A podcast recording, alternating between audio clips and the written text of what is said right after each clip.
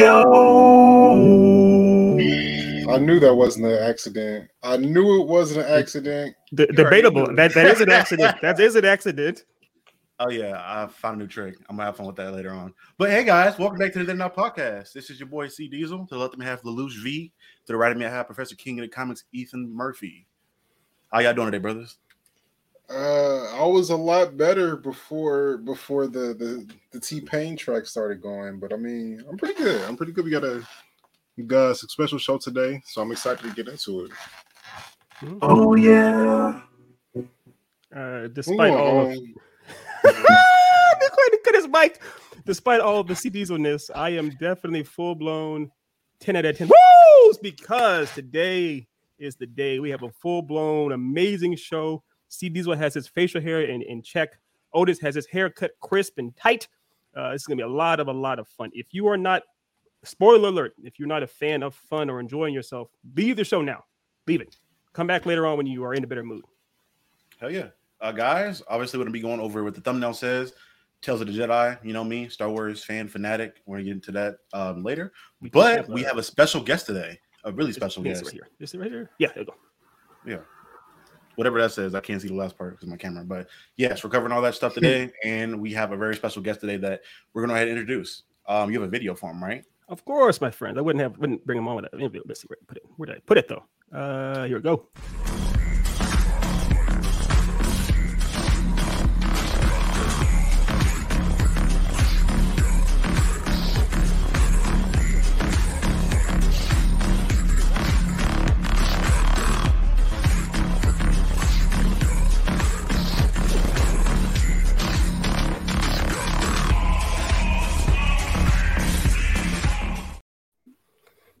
There he Damn. goes.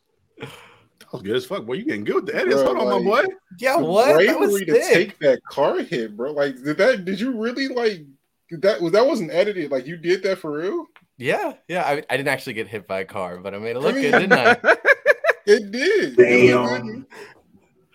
Good. Thanks, man. Dude, that was a sick cut of my reel, bro. I need you to get you on my next one. Thank you. I'm happy. I'm happy for you. For you, He Nightwing. said The, I the- only the first one's free. That's how it works. That's right. Said- That's said the drug lord. Uh, but but Cito, aka uh, Andres, obviously, aka Nightwing. Uh, welcome to the show, brother. It's uh, it's amazing. It's fun. It's wonderful to have you on. Thank you so much for joining us. Yeah, thank you so much for having me, gents. Uh, it's a pleasure. Right on, right on. Uh, so first things first, we have to, of course, address the overwhelming elephant in the room. Besides Charlie's uh, voice modulator, uh, where did the nickname Nightwing come from, or why are you a fan of Nightwing? Uh, so yeah, night. You're the only one who calls me Nightwing, and it makes Still. me so happy. Yeah, well, I- mean, I I love it. Um, but actually, my uh, nickname that most of my coworkers know me as is Cito, uh, because it's a lot easier to say than Andres Alejandro Ponce for a lot of people. Um, but- as pretty. Not nearly as Less yeah, syllables. yeah. It's a lot. It's a lot. Um, so uh, Cito for short, or Nightwing, as uh, my wonderful brother Ethan calls me.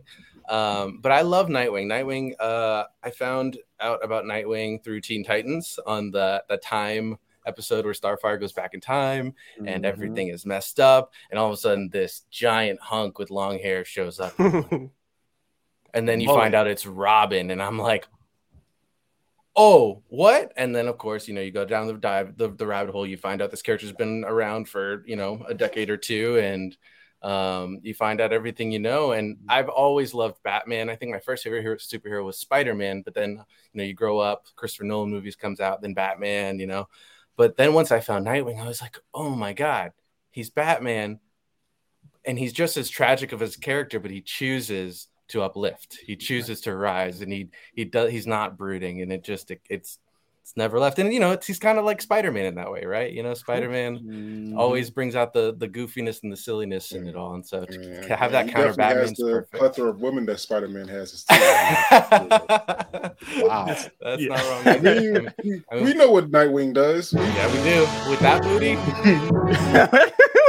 With that booty. Yeah, the thing the thing is that the night I mean literally every iteration of the uh, of his meet of his anytime he shows up in comics, movies, games, the ladies always mention his ass. Uh, it's, it's even the newest game, Gotham Knights, is mentioned multiple times. So uh, yeah, it's uh, also, right up. whenever there's a like not every time, but a lot of times when there's a dystopian version of a of a DC story, Nightwing dies. Is Yeah. true. Oh, Yeah. wow. Yeah, Pretty much. Yep, What- what- Injustice. Uh, the what was it? The- yes, that's right. the he did big. DC villain takeover. He that was a big old. They like unmasked him and everything, you know. And so he's always like that beacon. And then I love that when we, we rip him away, it's like ah. So, They so treat him like the Crimson Crowbar. you, what what is? Do you know how you sound right now? That voice. Alien. Of course. The, the, course. the, do you do you have a theory on why that is, or why he's always removed from? Well, I mean, it's you know they've done a lot of things too. Like they turned him into Ric Grayson, you know, and that was a that was a thing. Um, they had like the super spy version of him, and so I think like at root he's the first Robin, right? And the reason that they created Robin was to get kids in on this Batman craze, and so I think he's always just been the kind of the the the counter to the darkness that Batman represents. And not to say that Darkwing Nightwing can't be dark, like as we saw in Titans, like that first uh, season. Yeah, I'm not gonna spoil anything, but like Yeah. that is not a happy go no, lucky. I, I saw it. I just pretended I didn't see it. Oh, you mean the, you mean the, dub- the, the newest show? Yeah, yeah, yeah, yeah. yeah, yeah, yeah. Yeah. So It's not as bad as you think it would be. Like Titans Go, I hated it initially, and I actually watched a couple episodes. I'm like, it's not as serious, obviously, but it's it's not that bad. They do No, some the- No, he's good- talking about the live Titans. action Titans. With, uh, Oh, Warner Brothers. that was not Warner bad either. The first Yeah, season yeah, was it's not pretty bad. bad. it's I pretty agree. bad. It's pretty bad. that's okay. It's not for everybody. I loved it. I also I just loved also seeing a Dick Grayson that wasn't just smiley and showing his ass the whole time, and like actually felt for him in a way that I hadn't. So Remember? Yeah, that? I think his best line in that entire series was "fuck Batman." Yeah, yeah, you the- did watch- how much of the show did you watch? Because that was the first episode. I First actually had to stop. Um, me and my wife have been watching it, and we had to stop after uh a, the big uh death in the middle of season three. Ah, you, yeah. you, you can Yeah. you can mention this Again, Spoiler. okay. I just Yeah. re- Jason just fucked me up. Okay, like I got really attached to Jason, and then he just like. I mean, Like, he'll be back I- as Red Hood in season four if they Huh? don't cancel. He's it. al- he was he was already Red Hood. He was already he- Red Hood. when he, He was killed already. that- Okay, I didn't get when that he killed uh Hawk. Yeah, yeah, he just he did his Crimson Crowbar stuff. You know how he does. yeah, It- he did. and like I, I was impressed that they got me invested, but I was just like scarred. So like we have to. We, I don't know when we're gonna get back to it, but No, no, it's it's, it's, fair, it's fair. But also speaking of getting big back to things, my, my clumsy ass segue. Uh, well, we of course want you on. We brought you on to interview you about oh your. yeah, I'm talking about. Nightwing's ass this whole time. No, it's, it's okay. We, we went to a movie last week, last weekend, right? And we were literally in a bar full of people. We sat down, talking to each other like face to face for like three hours on like uh, comic stuff. Uh, so so it's, it happens all the time. But we brought you on, of course, to talk about your stunts and your career as a stuntman. Uh, so the first question I have is just how did you get into the worlds of world of stunts and what made you, what compelled you to do so? Yeah, so as a kid, I mean, just like you guys, big old nerd, watched all sorts of stuff, right? My biggest inspiration was Power Rangers. Um, and once I got old enough to realize I couldn't actually be one, they weren't real. I was like, maybe I can play one. That's the next best thing. So I, high school, college, just did a lot of performing, singing, acting, dancing. I went to James Madison University and studied musical theater. Um, I thought I would, you know, try get Broadway a try. Um, and I went to New York, and I really l- loved what was there, but I didn't love what it took to become successful there. Um, it just was the drive that I just didn't feel I had. Um, and so before I graduated, I was still committed to musical theater, but I was like, you know what? Let's let's do something else. So I looked up stunt schools and I found Peter Kent, uh, former stuntman Arnold Schwarzenegger, and he did, his own uh, stunt school called the Peter Kent School of Hard Knocks. And so I booked a plane ticket uh, to Canada uh, for myself, and uh, I took a stunt class, got a badass stunt reel. And to be honest, I actually haven't gotten that much stunt work. It actually got me more theater work than anything, just because I was such an athletic person. Um, Mm. But yeah, obviously not doing stunts right now. I'm animating, but uh, right now it's just about kind of just taking in all the knowledge, to keep you know, keep growing until the right opportunity presents itself. But yeah, short answer: Power Rangers. I felt that. I felt that. no, Uh, question I have, I mean, this is this jumping, this getting into it.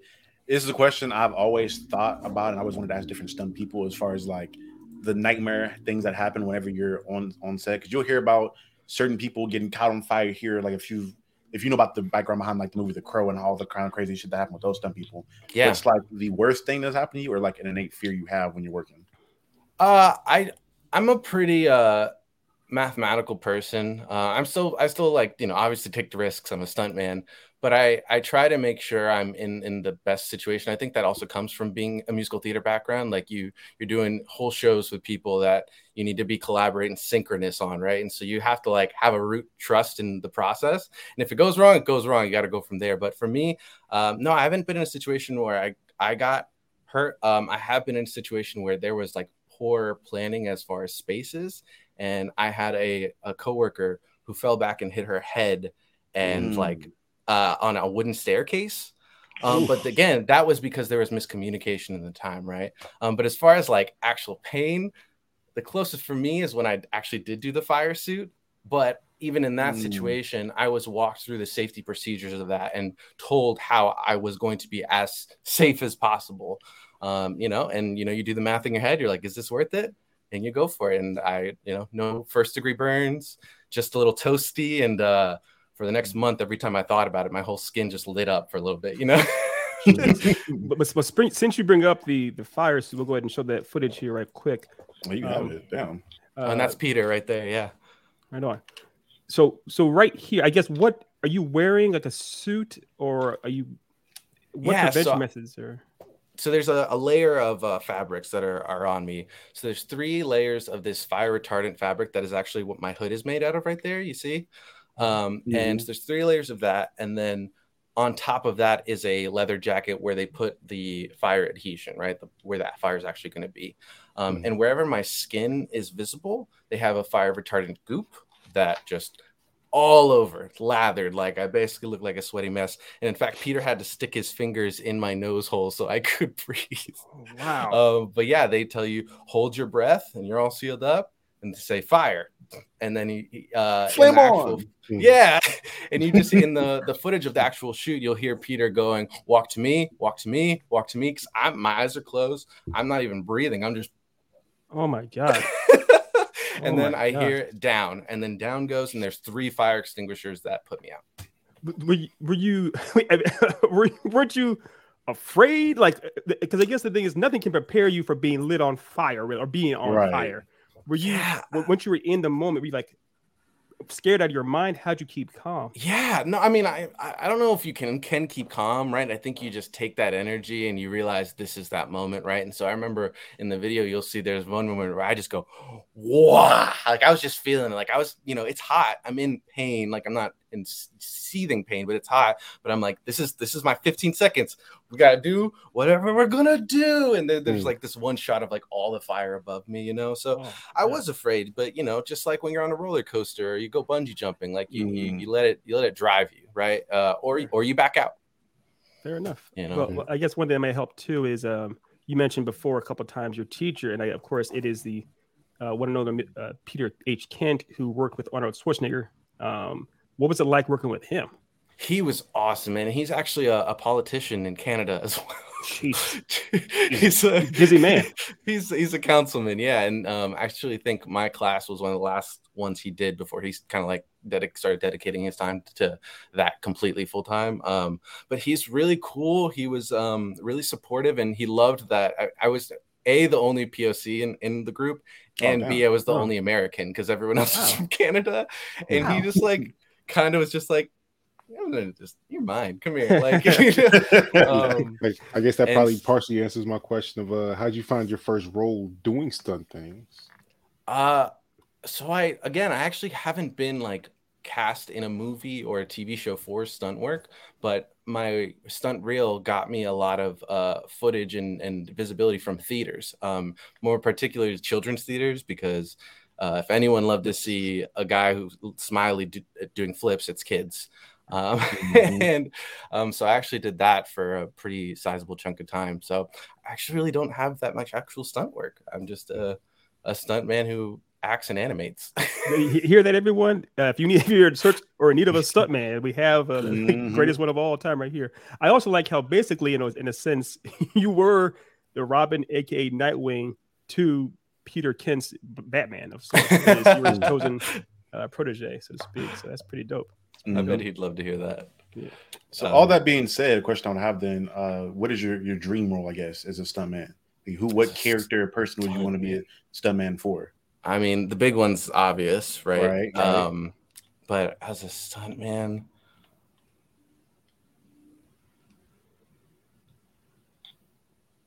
I guess being Miguel O'Hara would be badass. That'd be fire. That'd That would be that'd that would be fuck. a really funny, iconic, fun, iconic role to play and, and commit to like the flexibility and the darkness of that.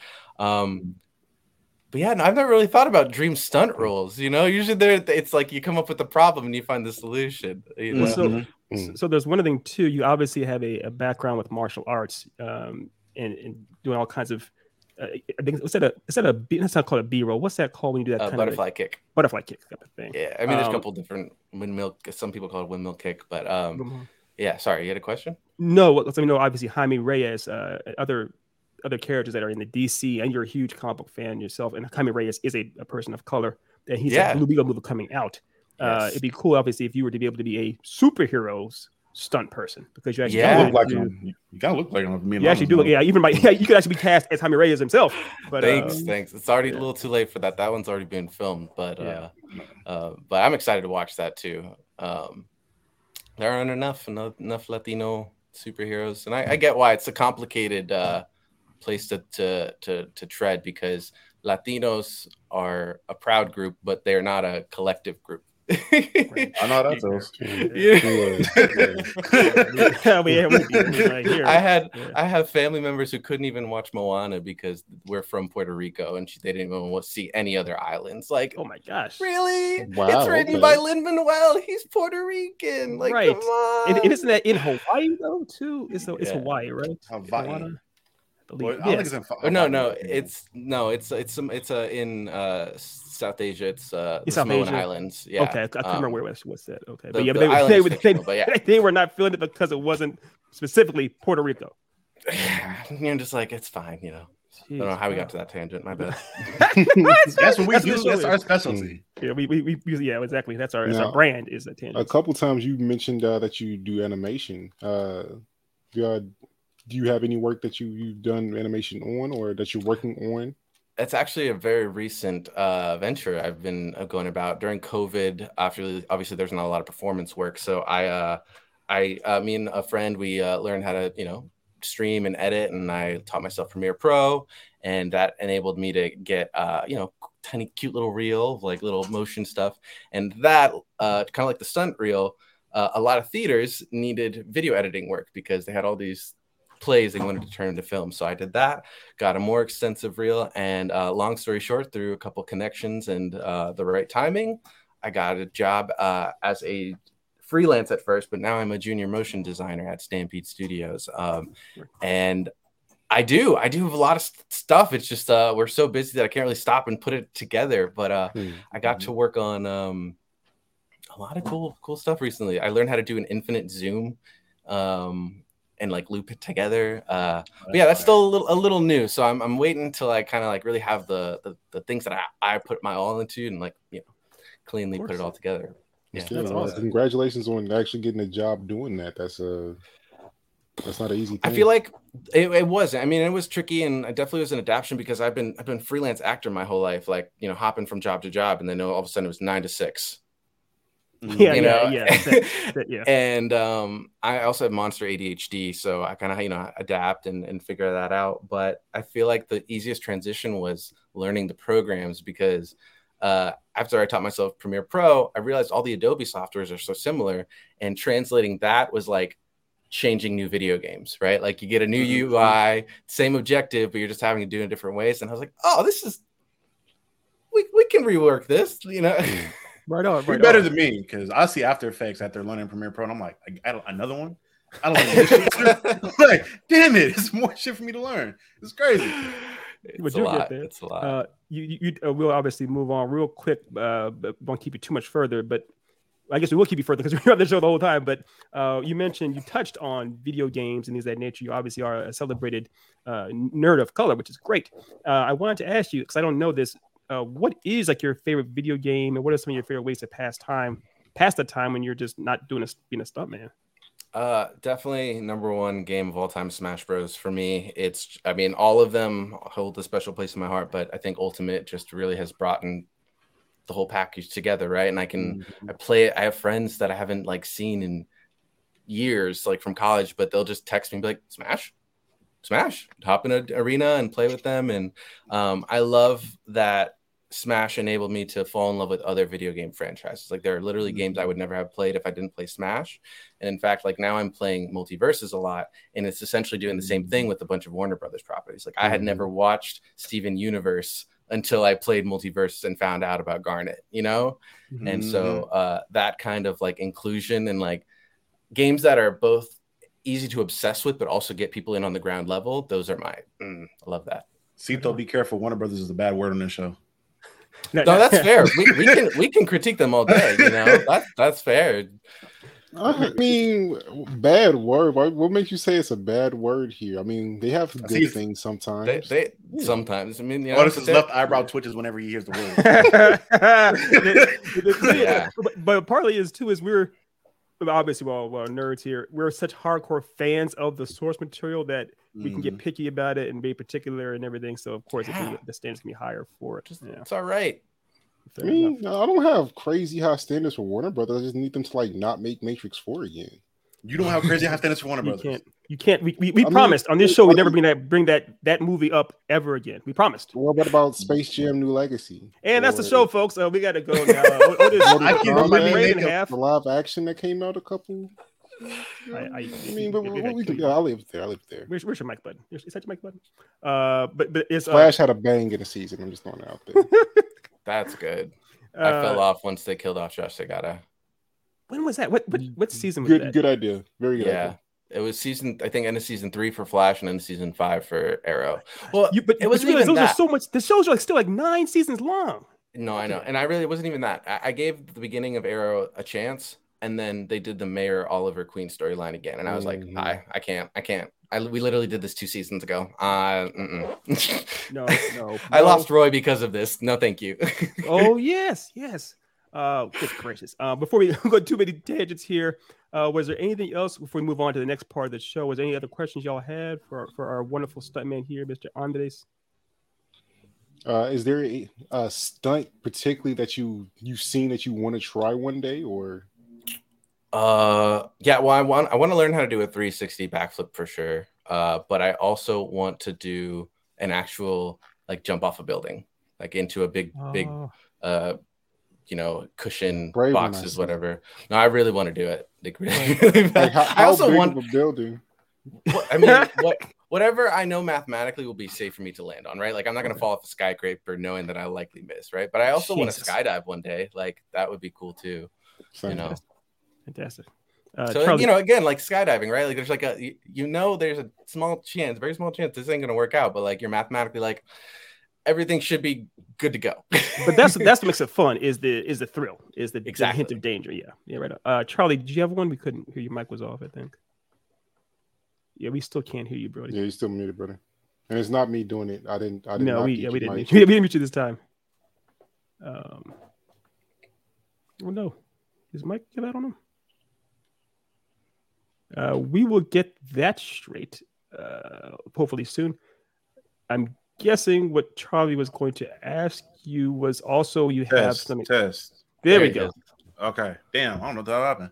Uh, yeah. My question for you is like, how do you stay prepared in like for a potential stuntman role? Like, do you, as far as like your body prepared, your mind prepared, like what's your workout regimen like?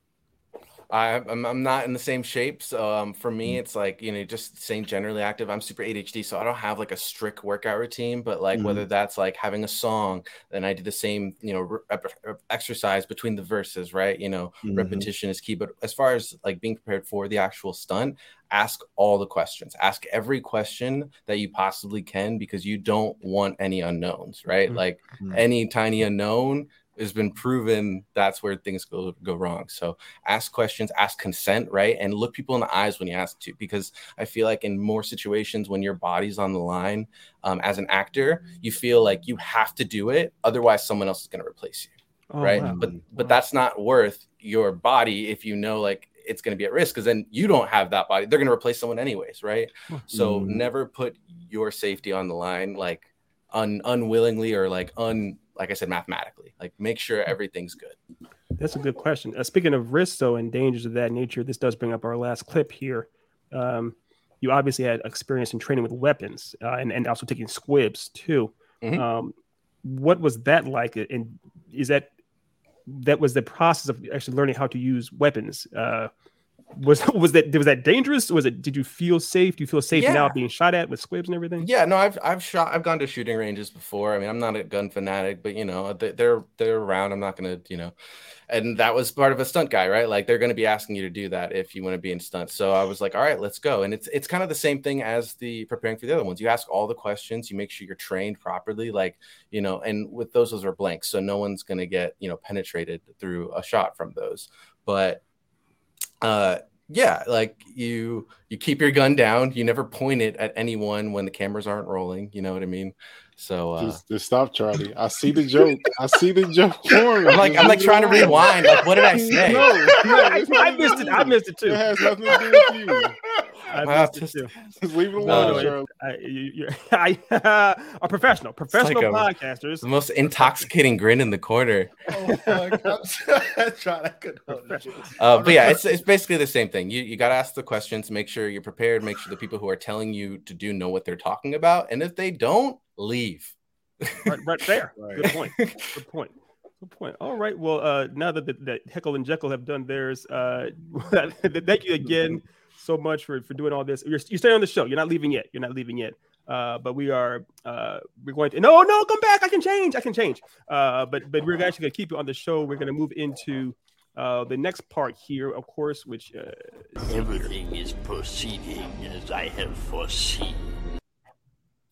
I thought you could play the uh, what's it called the um other one, Charlie. Oh, it'll come. Don't rush me. I'm at my own pace right now. I got this. You're gonna be good. Yes. Tales of the Jedi, guys. This for me is something that I've been waiting on forever since they did that announcement. I don't know how long ago about all the different uh projects they're working on when it comes to Disney stuff and Star Wars, whether it be Acolytes, uh, the Mando season, all the other stuff. I've been really looking forward to this because it is the return of literally my favorite character in Star Wars being Ahsoka Tano. Um, and then it's also finally given like a background and giving some love to Count Dooku. Um, if you're a fan of, if you read any of the novels and seen him in any other context, people know how badass Count Dooku actually is, with him being, I think, either the best or like arguably one of the best saber duelists in the history of Star Wars. Period, with his style and how well he is with it. So getting to see him showcase as a younger version, his lead up to his turn to the dark side was sick. Uh, music was sick, writing was dope. I honestly can't. I- I'm biased. Obviously, I'm biased. I can't think of a negative thing I did not like about these show, about this show in particular, and these episodes. It was done immaculately well to me personally. Yeah, yeah. Uh, Cito, obviously, as our guest, uh, if you have some things to say off top, so what you got? Yeah, no, I, I I agree with you, Otis, on a lot of those points. I'm I'm I'm a huge fan of the Clone Wars. Oh, I'm so sorry. Other Otis, we call him Other Otis, Charlie. sorry, Charlie. Sorry, Otis. Wow. It's all Um, right. It's all right. I agree with you, Charlie. Uh, I really enjoy uh, enjoyed the dark S- D- Dooku's just like journey. Um, I didn't read any of the lore on him per se, but it was nice to see that he wasn't just a mustache twirling guy. Like you saw Mhm. why he turned to the dark side, why he doesn't trust didn't trust the just the Je- Jedi Order. Um, yeah, it was nice filling in those gaps. I really enjoyed it. Hold Mhm. Uh, uh, all right, uh, Charlie number one, or AK Otis number one. Uh, what do you think, Brody? I thought it was pretty solid. Um, I I, uh, I enjoyed seeing some of the the backstory, you know, to Dooku. Uh, I, I didn't necessarily need the baby Ahsoka episode. I mean, and it wasn't a bad episode in any right. It just was information that I didn't necessarily like, wasn't like craving. Yeah. Um, but but seeing uh Dooku versus Fake Yoda was pretty solid in uh that. Yaddle. Put some respect on Yaddle's name. All right, He's Yeah, a, Fake Yoda. you're not gonna do this. she has a You're not gonna do name. this. She has a Christian name. Mhm, Uh, Fake Yoda. The- Uh, He doesn't know, guys. He's he's Hey, Yoda. He doesn't know. Fake Yoda. Um, I enjoyed it. Uh, I, I didn't love the pacing some of the times. It like I, it felt like slow, even sometimes in, in 15 minute episodes. I don't know how they pulled that off. It, overall, I definitely enjoyed the series. Um, I hope they do more of, uh, of that content, just because I mean it's so adjacent to the Clone Wars, and I feel that Clone Wars the best piece of uh content that Star Wars has ever made. Um, so I'm, I'm hoping that we get to see a little bit more, get to see uh, more backstory on those characters that we've grown to you know, be familiar with and love. Right, preach. Uh, yeah, I'm, I'm a, a good friend of Otis. I would die for him. I would take a bat to the face twice, for him. Uh, but I, I, I, he's thoroughly wrong. It's fantastic. I loved it. Uh, it was great. Yes, the the first story with spoiler alert featuring baby Ahsoka wasn't the most obviously overwhelmingly engaging thing, but it, It was, was slow. cool- it was slow, but it was Mm. it was still just kind of cool to see where she came from. That she had a family, and because I, I don't, I've never, to my knowledge, I'm a little bit of a Star Wars uh, casual, I guess, but I'd never seen her parents before, and I don't I don't remember talking about her parents as much.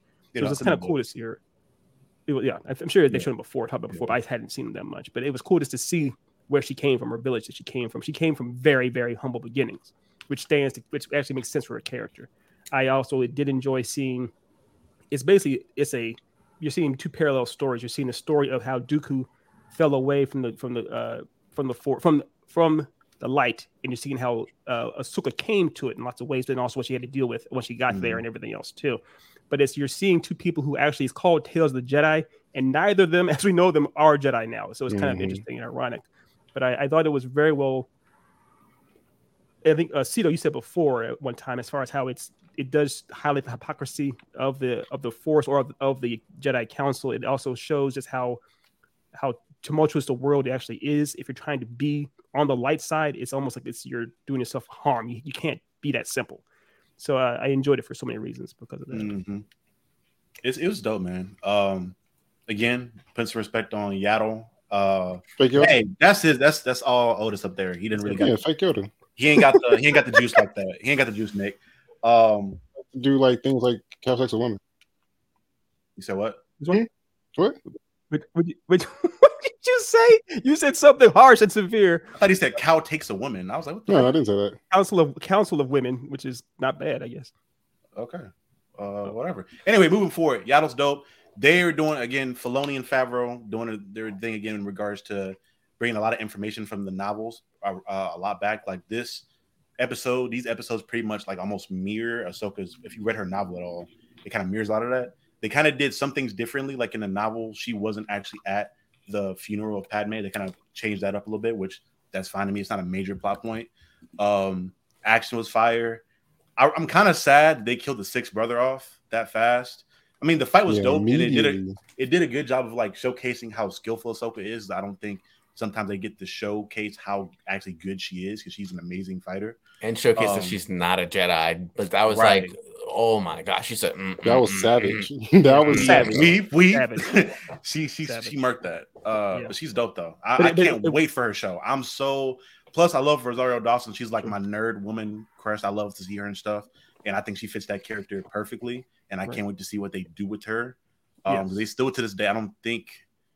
I don't, I don't think I finished the novel. I don't think they show her actual death or like people know when she dies. It's probably in the novel. I don't I'll want to. I don't want to know at when she some dies. point. Don't tell me that. I want to know when she Um, dies. Yeah. But uh, it's, it's, it's a it up now. while. yeah, I have no desire to see it. But the the, the thing was that, that you mentioned the sixth brother. There's a part in Rebels, which I know uh, Cito is a big fan of that. No one's a big fan of that. There's a part where in Rebels where someone Ahsoka is barehanded, and one of I think it's I can't remember what number the sister is comes at her with her lightsaber, and and she grabs it and it takes it out of her hand. So kind of it shows that she actually. I'm not sure if when exactly Ahsoka learned that, but clearly that's her one of her go-to moves. She knows how to do that with actually Mhm. having. She can grab a uh, lightsaber in mid-hair, kind of essentially. So it's really cool that they actually did that. Another thing too, of course, my favorite part of all parts is the episode where she's training um, with Anakin and- and I guess all the, the clone troopers about how to deflect or see The stun blasters, yeah.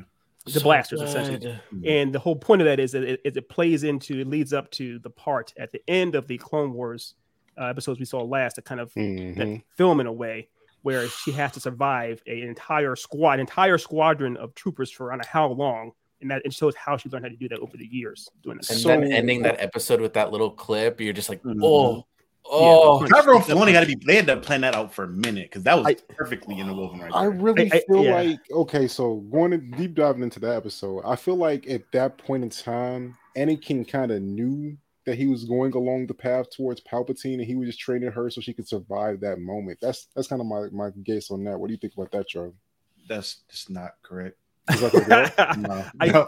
I mean, know- I, I, can see where you got that from, but Yeah. like, May I? that's- Because Anakin's one of my characters on our like late thing later. This Sure. episode like justified that so much for me because Mhm. like his and that's why it was so annoying at the beginning when he wasn't impressed with Ahsoka. You're like, what's going on with you, bro? Like, what the, what's Right. wrong with you? Why are you being a dick? And then you realize like, oh no, he was Ahsoka, and Yes. everything he did, it wasn't good enough for him. So he's it's Mhm. also not going to be good enough for her. And like at first, I was like, "That's fucked up," and then I was like, "Oh God, he's he's making her better."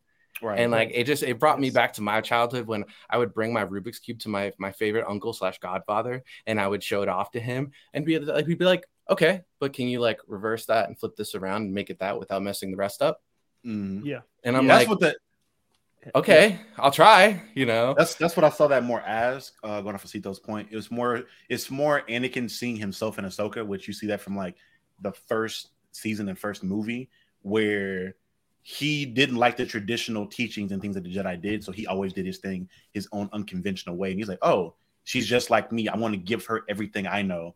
And you see that in different episodes of the Clone Wars, And where it was like other dark. other Padawans will be doing things with Ahsoka, and she'll do something weird that they're not used to. And they're like, Yeah. "Who the fuck taught you that?" Oh, my master. He's you know, Yes. this is what we do. This is what we do all the time. right. And And in a sense, she going to the survived. as I, a that's true. That's why she survived. And going into the comment as far as actually having stories that aren't just about Jedi, but different types of stories is a, is a really good point. Uh, we're going to touch on this later on with Cito's countdown as far as who he chose for his his characters, favorite characters. But I think you're both, all of you are right. Uh, even our, our guest, as far as it's having to think differently is what makes you stronger, as opposed to just going along with the crowd. And I, I love the idea, like you said, Cito, that Anakin sees that Ahsoka's closer to him. There's a part in the Clone Wars early on, maybe the first time they meet or after they do have some kind of a battle, where he says to her, "He's like, you know, you wouldn't have made it as Obi Wan's uh, Padawan, basically, Mhm. but you might make it as might mine." make it as mine. right." And it's kind of it's the idea you you are saying that he sees that she is very much, I think, they're closer, more akin to him. And like you said, Otis, where as far one of y'all said that he, the whole point of the training was like he's like, yeah, I need to, regardless when I have a meltdown or I go full blown the Darth side, you will be killed on your own if you are not at least as good as me. I need I need you to be as good as me, if not better. Uh, Yeah. And so he's going to push her that much harder. I, there's no other Jedi that would push their Padawan that hard. So Plus, he always saw himself as better than other people. Like his main thing is he saw himself better than other Jedi. I think the only one he really had super respect for was like uh Kenobi, Yoda, and Windu, just because they were the only ones that were like objectively stronger than him. He's like everybody else. Oh, I'm better than you. Why am I not in the council? They're not better than me. right. Um, and With- with, Ahsoka, with- it's like I'm gonna make Ahsoka as good as me because I Right. she's me in a sense. Well, let me ask you this question real, real quick to all of y'all. Based on what you just said there, Dev, do you Mhm. think he sees the Pat uh, Palpatine? He respects him, or sees him as like his better, or is he No, he fears him. to an end, or he fears him? Okay, Yeah, like literally, the if you read the comics, the books, or any other part, everything Vader does while he's underneath Palpatine is trying to find a way to beat him. Because literally, the Vader suit in general was a contingency plan of Palpatine, to where he's all technology. I have Force lightning. I can shut him down immediately, so he can't get stronger than me. And that's why he doesn't really. Whenever Vader gets uh, Padawan, he's like, "Oh, kill him," because I don't want you getting the streak to beat me. And you saw that with Palpatine not liking the fact that Dooku wanted Qui- uh, Qui-Gon Jinn, Qui-Gon Jinn to like come into the fold. He's like, oh, so you want a Padawan to get stronger than me and kind of overthrow me? He's like, no, I would never do that. I'm doing this for you. But that's Right, yeah. as a it, that goes back to the Sith ruler too that I think Nick talked about it before. There's where But yeah, and that's he mentioned it. Yeah. Dan. Uh, the we're gonna get Padawan always gets the Padawan. no, we're we're gonna we're gonna get into that. And also, there's a and because I know all the people we have for our for our list. There's something that in one of our lists that directly ties into the rule of two and Vader and everything else. And we'll get more Mm. further into that too. So I'll, we'll, we'll get into that. So I guess um, y- are y'all do you have any I'm other ready. comments or? But do well, I guess we, we always do our scoring. You always go ahead and score this. Uh, we start Oh. with our guest, uh, Cito. Yeah. Your your score out of ten. We usually do out of ten. oh, for Tales of the Jedi. Yes. Oh, I'm gonna give it an eight. Okay. Yeah, Yeah, solid. That's still solid. yeah. solid. Right on. Uh, Otis, we going. Let's go clockwise. What you got? Yeah, I'm, I'm with Tito also. I feel like it's a solid eight. Um, it could have gotten closer to that ten if uh the pacing was a little bit better in some spots, but other than that, like it was really well done show. We're okay. Fair enough. Uh, we got to go with Mister Mister C Diesel. What you got? Yeah, it was a nine for me. As a Uber fan, it filled in a lot of gaps that I wanted to know as far as her story and different things. So I was like, oh, I got what I Exposition wanted. galore. exactly. Yeah, but it still worked. Uh, also, uh, I agree with, with with at least Charlie and with our with this is Nick. You all know Yeah, who this almost is. for Nick. Yeah, it's Nick. Nick. Mhm, that's good. Uh, I agree. with you. I would give it a nine as well. I, I give it a nine largely because I, I mean, I'm, I'm a very character driven person. Uh, the char- seeing Dooku, what, why, why he became what he became. Obviously, it wasn't solely because of Qui Gon, but to see that he had a, his humanity was gone and Qui Gon left, and uh, I didn't think about that how awesome it worked, and also seeing Ahsoka just anytime Ahsoka just her relationship with Anakin and her relationship with Rex, both those things were actually highlighted in this, and um. Yeah, they, I mean, I'll be honest. I cry. I do cry when I think about Ahsoka and Rex and Ahsoka and Anakin sometimes. So, so yeah. Uh, But without further ado, we can go Real ahead and get though, Oh. to get in the Nick's point, um, yeah, that's coming. That's Sith Acolytes, which is I don't think they released a date for it.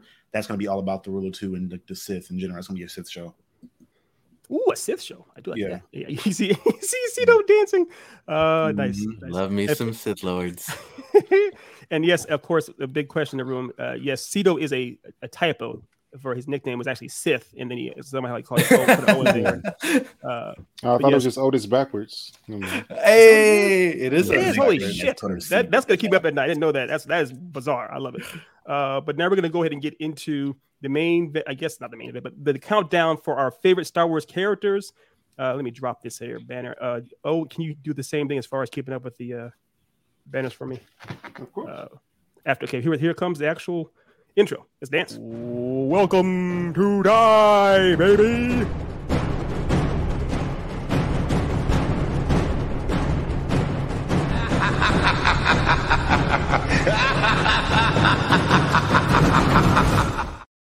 Yes, right. You thought that you could take out the, the, the original blur down that had that explicit nonsense at the end with that girl get- getting moist. I put it in there, and I put a laugh. I'd be laughing at you for taking it out of there. You can't censor me. Fuck, her getting moist is disgusting. That's nasty.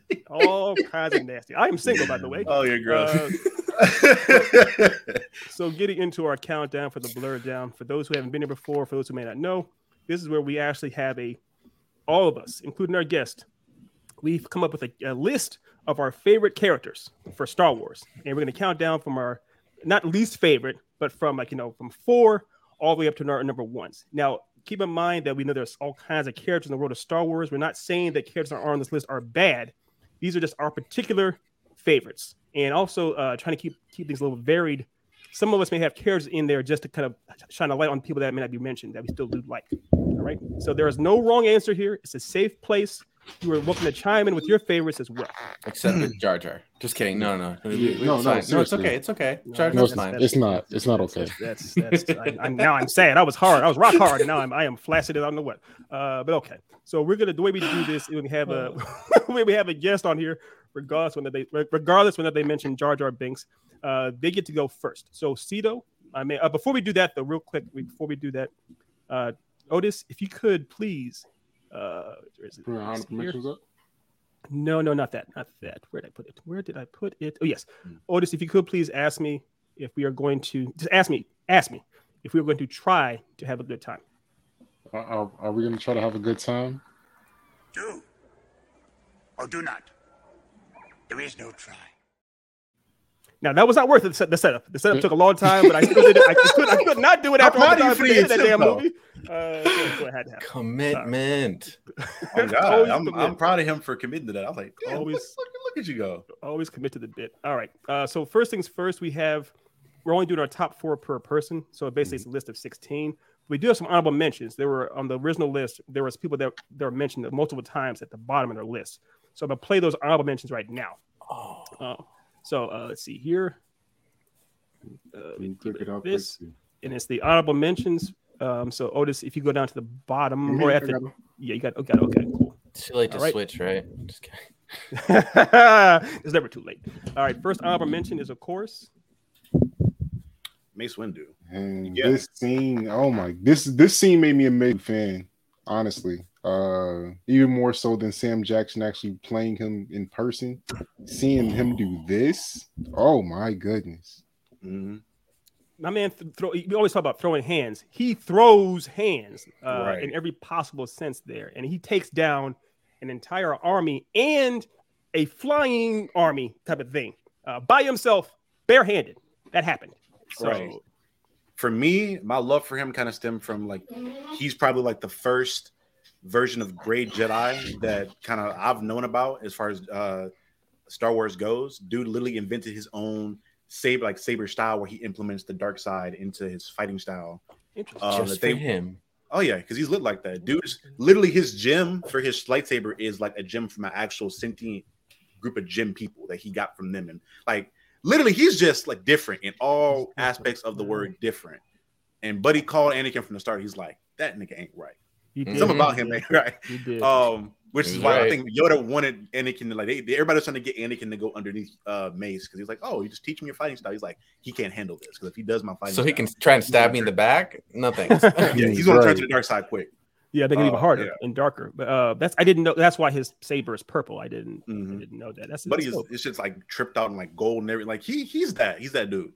He's that pimp. Literally, I think he's the strongest in that in that era. Like right, he's right underneath Yoda. If not, he can probably go toe to toe with him because he can influence the dark side and use that extent. Which, Buddy like beat Palpatine in a fair fight, beat Palpatine in a drawdown fight, which not many people can say they did at all. True. and that's True, how he broken. did.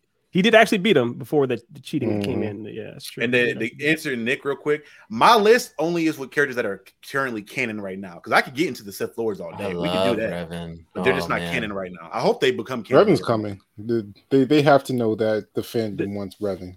Nihilus whole- is gonna be fired too. They got Zo- that can that canon that canon thing because when they when uh, Disney picked them up, it's kind of a weird situation. We're not worried about that too much. And of course. Nick, you can definitely be honest here. That's Please be honest. Pride ourselves on in this show. please be honest. Um, but we're gonna go ahead and move on to our to our number two. You ready, Otis? The next the next honorable mention. Next honorable mention. Mm-hmm.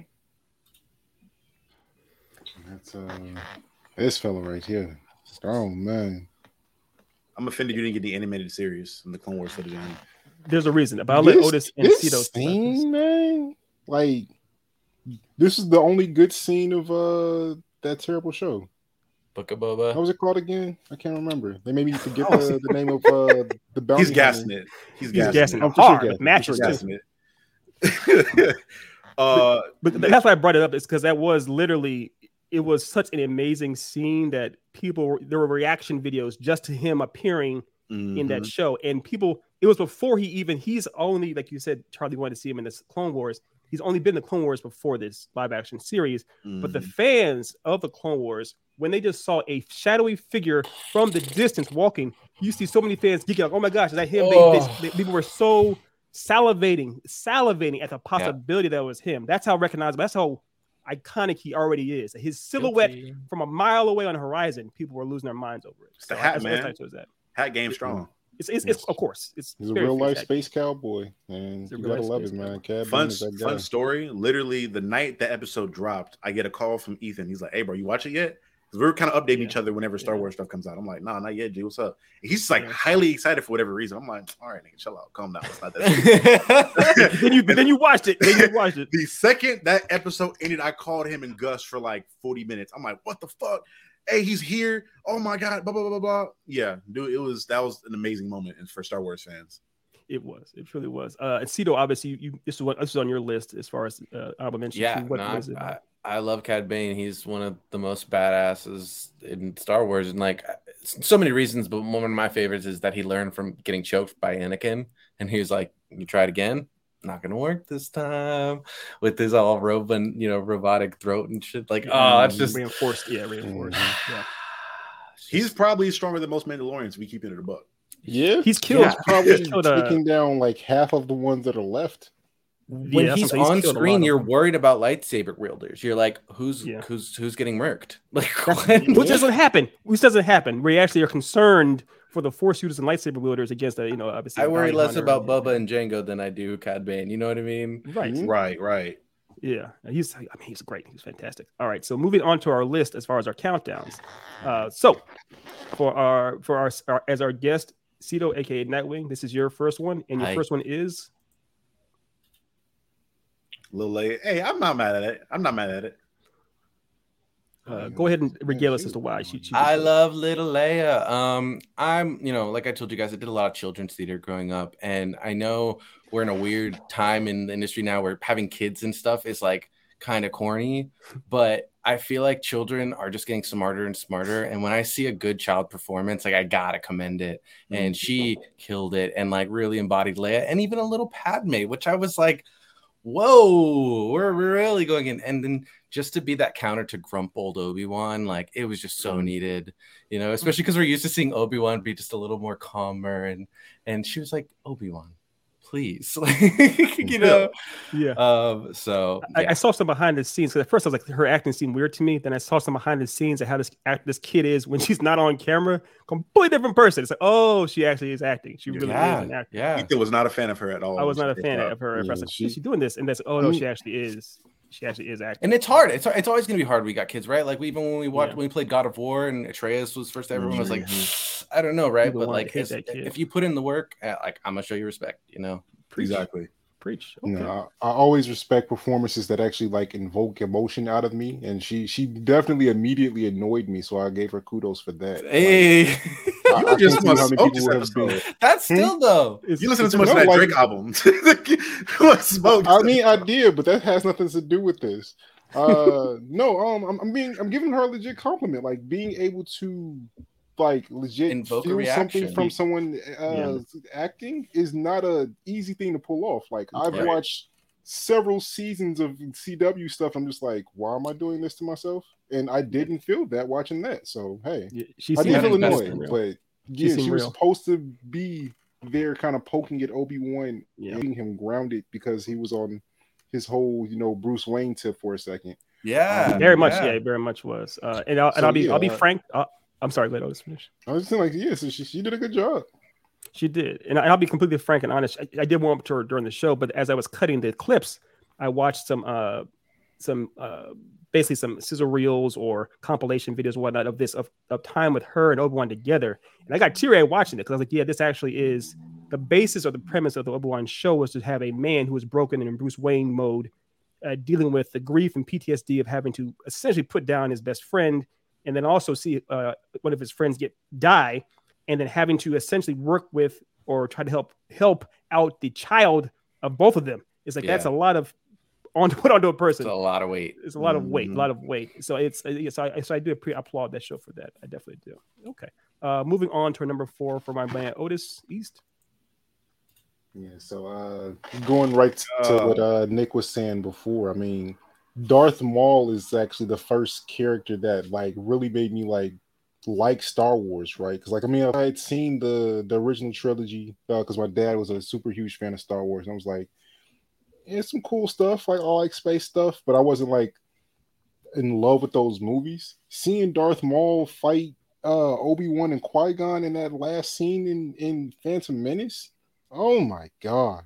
Oh my god! Iconic. Yes, it's super iconic. and- it's still regarded as for him to fight. be able to come back in the Clone Wars and still be a, a, a have like one of the better seasons. Well, no, I wouldn't say it because there's no there's not a bad season in uh, True. Clone Wars, but his return was a, a great season. You know, seeing him with his brother, and then seeing how right he was about everything that he was saying throughout the series. You know, go, uh, about Anakin and like what was uh, coming.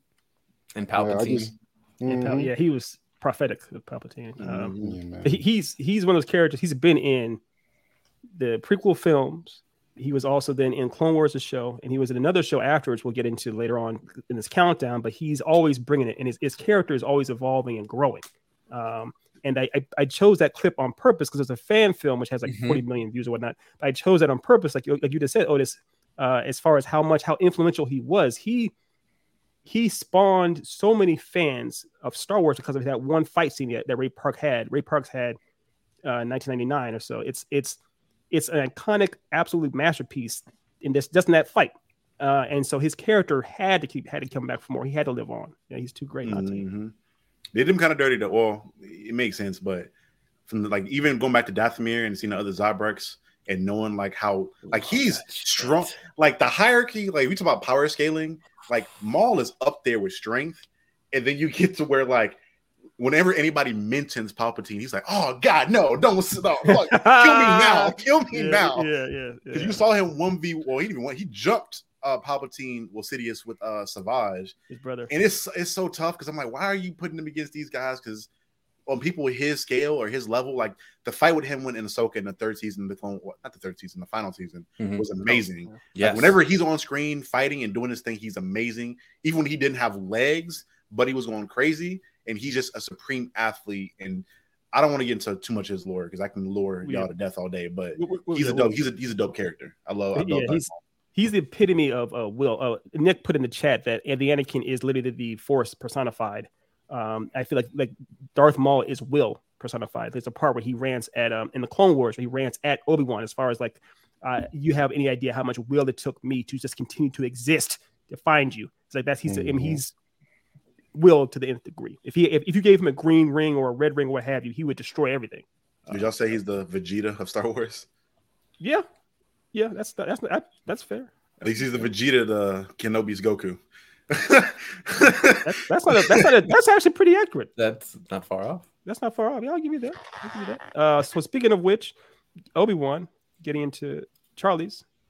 Yeah, Kenobi was my number four, I think. Or let me look my Yeah. yeah. yeah, he's my number four. Buddy, again, first and foremost, I'm always impressed by like the skill of these guys, and he literally has the he's the definition of defense wins games. Like his defense is impenetrable, essentially. Like nobody can really get through his guard. Um, and again, Maul being as strong as Maul is, even when he's super old, he literally kills Maul at what two strikes, three strikes, I think. Or I think one- it's because he blocks one. and he Dun- strikes. Yeah, I think he Yeah, blocks yeah. and Yeah. strikes. Yeah, and that's with him. Like again, dude is. I, I love him when, it's, when it comes to his fighting as well. But the, another big thing for him is like his personality to me.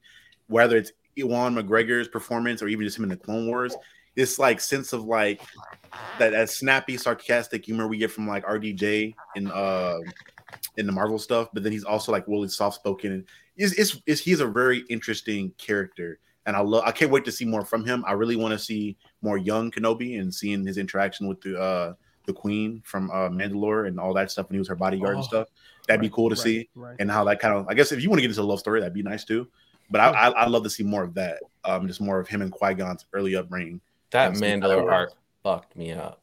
Oh my god. Mhm. If they did a season two of Obi Wan, that's it could get. I mean, it, it could get further into. Well, I, no, no, I guess no. That's that's all this stuff happened in the past. Though, as Yeah. far as. He's hella young. Like he's I think Yes. like 18, 19, I think when that happens or something like No, that. that's Maybe younger.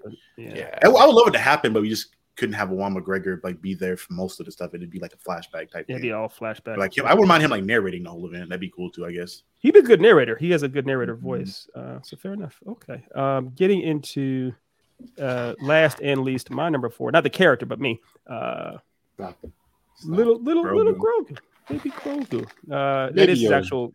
That's, I mean, we call him his. Yeah, his the streets and out in the streets they call him Baby Yoda. I call him his. His, his mama named him Grogu. Uh, he's he, look at him. He's a Did you- G. He They, they rolled out fake Yoda, baby Yoda. We gonna get we gonna get enough Yoda. I'm guessing they they, they it's coming. that- that's that's that's Otis alone. That's not me. And it's He just Otis. doesn't know how strong Yaddle is for real, for real. But it's Yaddle's cool. great. I love Yaddle's Yaddle. bro- broken as hell. I'm But- kind but of sitting any- here for lights up color, but it's but okay. any- yeah, I mean, any- literally Yaddle is broken now. We saw that happen. And where's this mic? Go ahead and there. He's back. All right, so so so so so Grogu. The, the the topic at hand, Grogu, uh, is is is the greatest. He's he. I don't know that Disney Plus would be what it is today as like a, a Mhm. channel or a streaming service if he hadn't been on Mandalorian. Uh, I'm not trying to hyperbole hyperbolize. I'm saying like he he was that influential to that channel, to that to that show, to everything. Uh, everyone, everyone and their mama knew Baby Yoda essentially, Mhm. and they did, I give him credit for actually hiding it. Where Disney in um, Star Wars Lucasfilm didn't reveal his existence at all. No one knew about him until you watch that episode until the very end. Like, what the hell? So it uh, but it works great. He's an amazing addition. The way they have, he actually he's you know largely an actual um, physical special effect, a prop. He's not uh, you know CGI, which actually only Mhm. adds to his character and his charm. So uh, and he has a personality too. I mean, he's a he's a little devil sometimes. He'll eat living creatures that he shouldn't eat. Uh, he'll give Luke a hard time. Uh, he's a great little dude, man. So I, I love. Yeah, yeah, you got to give Grogu some credit. Hmm, Yeah. A fifty year old, three year old. He's literally a fifty year old. Is he supposed to be? was so like is he- hundred, I thought, or, or no, just he's like 50. He's 50. But is it is his compared in human years? Is he three or what? He's like a he is? three. He's like he's like four, maybe He says four. something like that. Like he has to be like he's gonna be like A a hundred, a hundred to two He's a hundred before he's like speaking baby. and stuff. That's wild. So he, th- in that case, then, if you think about it, uh, Mando, odds are will not live to see hear him. Oh speak. yeah, yeah, won't Yeah. hear him speak. That's Mando. Yeah, he's like, well, he maybe I don't. We don't have. There's like no information on Yoda species. right. Like literally, the only known people that are canon of that species are Yoda and Yaddle. Yeah. And Yaddle, you only really saw her from the movie for a little bit. And she didn't really Yeah. say anything. And now But you see the- her in the Clone Wars, but now she's Yeah. dead. I'm like, so it's just Grogu and Yoda now. Well, Yoda's gone now, so we hopefully we'll find more information about it. It's gonna like blow the internet up from Star Wars fans. Of course, to obviously it know. will. Uh, one thing I gotta mention too, um, was it you, Cito, that told me this? I know I saw someone I heard before. It's like you gotta remember. It's fun about Yaddle and Yoda is how Yaddle does not speak the same way, same way that Yoda right. does, which means either he has severe brain damage or he hit a weird dialect of the South. He's like a Uh, thousand years old. Is probably why he's old as hell. Yeah. Just trying to troll everybody. Right. He's trolling I'm Mace bored. Windu on the regular. Uh, but yeah, I, I gotta love it. Okay, uh, moving on. Moving on. Cito's not here. Ah, yes, I love Darth Maul. Um, I wanted to talk about the specific Rebels uh, era. I- I guess you can also include the Clone Wars. Um, I wanted to bring up Sam Witwer, uh, Oh, of who course, is of course. who brought Darth Maul's to insane, literally insane heights when he debuted in Clone Wars. But by the time he was in Rebels, man, I was obsessed with how just vengeful, but also like sinister, like Slytherin like. Like he wasn't un- unhinged anymore. He was scheming and the way he was manipulating Ezra. Um, and then just to get that one episode where there was like at least a dozen lightsabers on screen, like just Mhm. like it was like four Sith Lords, you know. But um, yeah, no, I I don't want to you know go over all the same points, but Darth Maul is just such an iconic and fun to watch character, and I'm I love uh Sam Witwer's performance of it, and I, I'm really proud of him for sustaining it and staying on it for Solo and the games. You know, oh, Yeah. No, I completely agree. Whitworth brought a, a new, took him to a new level because, Yes. yes. like I said, I Ray Parks was a great stuntman. because he was always, Uh, oh yeah, Ray Park made him fucking Hmm. amazing. he made him But it was amazing, but he was like, physical. It was all the physical. Sam Whitworth had to bring a whole new level to the character as far as Right. emotionally, and we got invested in, in Darth Maul from the Clone Wars animated series, not from Right. the movie. And a lot So, of people were like annoyed that he came back to life, which like just you know I get it, but like it's been worth it. Oh, oh, yeah, yeah, yeah, Right. yeah, yeah. I honestly wasn't a huge fan of Maul and still the Clone Wars when Witwer just gave him so much personality and like developed that character. Shout out to him. He's like a Star Wars goat. I wanna. He really. At some we're, point, we're I talking need- about him later too. I need Yeah, a, we- I need a Starkiller series with him. Yeah, they- I yeah. need that. which has been talked about. But you need to watch. There was a um, a, what they call a Schmoedown, which is like a movie trivia uh kind of battle. It had one just for Star Wars, and it was him versus. It was like a it was, it was like a, a lightning round essentially. It's him versus some other experts in Star Wars, and they had like fifty questions essentially. And Sam Wood was just rattling answers off, and you couldn't barely keep up with him. How fast he was able to Yeah. rattle them off. Fucking He's super duper He's a He- nerd nerd. He's a hardcore nerd of Star Wars. I Hard. also loved him in uh, Agents of Shield. He was dope in that while he was still around. That was dope. hard. Uh, what about uh, him as uh, Dark Side? Oh no, no, uh, Doomsday in uh, Smallville. Are you Is that- repping repping that? oh my god, seen- yeah, haven't he seen was. And, uh, He was crazy. the- Doomsday shows up in, in Yeah. Smallville. He, he Yeah, was it's like the later Smallville. seasons. Oh wow, okay. That's, It was that's- I. I, I gotta rewatch terrible. that show again. I don't remember how good it was, so I'm gotta go. I gotta go off Otis for now because I haven't rewatched that show in I know. years. I'm sure he's in makeup and stuff though. Have, have a Uh, drink or two. Yeah, he, he, they they basically made Doomsday into a werewolf. Yeah, Essentially, how they personified him in that no. series, Mhm. and yeah, yeah, that happened. Oh, that happened. I don't want to see that. it was decent for me. I mean, at least I watched it when I was younger, so I, I'm skewed in how I see it. fair. yeah, Of course, fair of enough. course. Uh, speaking of skewed, it's Otis's turn. Right, segue. Uh, Going into the, the the actual original version, you know what I'm saying? Uh, the, the the real guy Yoda, the the archetype for for features in most content following Star Wars, and then just also just a really cool character. Like seeing him fight Dooku in that second Star Wars movie made the entire movie for me. Like uh, the, I, as a kid, I would rewatch that scene repeatedly, even though we didn't actually get a full on conclusion to it. Mhm. But uh, seeing uh, some of the nuggets that he dropped throughout the series, you know, are some things that I, I kind of live by. Like do or do not, there is no try. That is something I kind of repeat to myself almost daily. So sure. Yeah, it's a great mantra. It's a great mantra. The um, uh, speaking of Yoda, uh, Yoda's one of my favorite characters of all time. He actually was my number one, but I, I gave it to Otis instead. But um, as far as put on Otis's list, but the, my favorite quote from Yoda is actually where Luke says to him, "I'm looking for the great warrior Yoda," and Yoda kind of chuckles and says, uh, "Wars do not make a, do not make a person great." And it's kind of like that's. I remember when I was like I was eight years old when I first heard that thing. What? How's that possible? And as I got older, I realized, yeah, that's true. War, if you're only great because of killing people and battling, that's probably a problem there. And also how Yoda embodied that. Seeing him later on in life too, especially where it's like, yeah, this is this shouldn't be what your your goal shouldn't be to fight people. Your goal shouldn't be this, Luke. Uh, so it's yeah, it makes I love love Yoda to pieces. Um, He's the main reason why I get mad at bad CGI nowadays.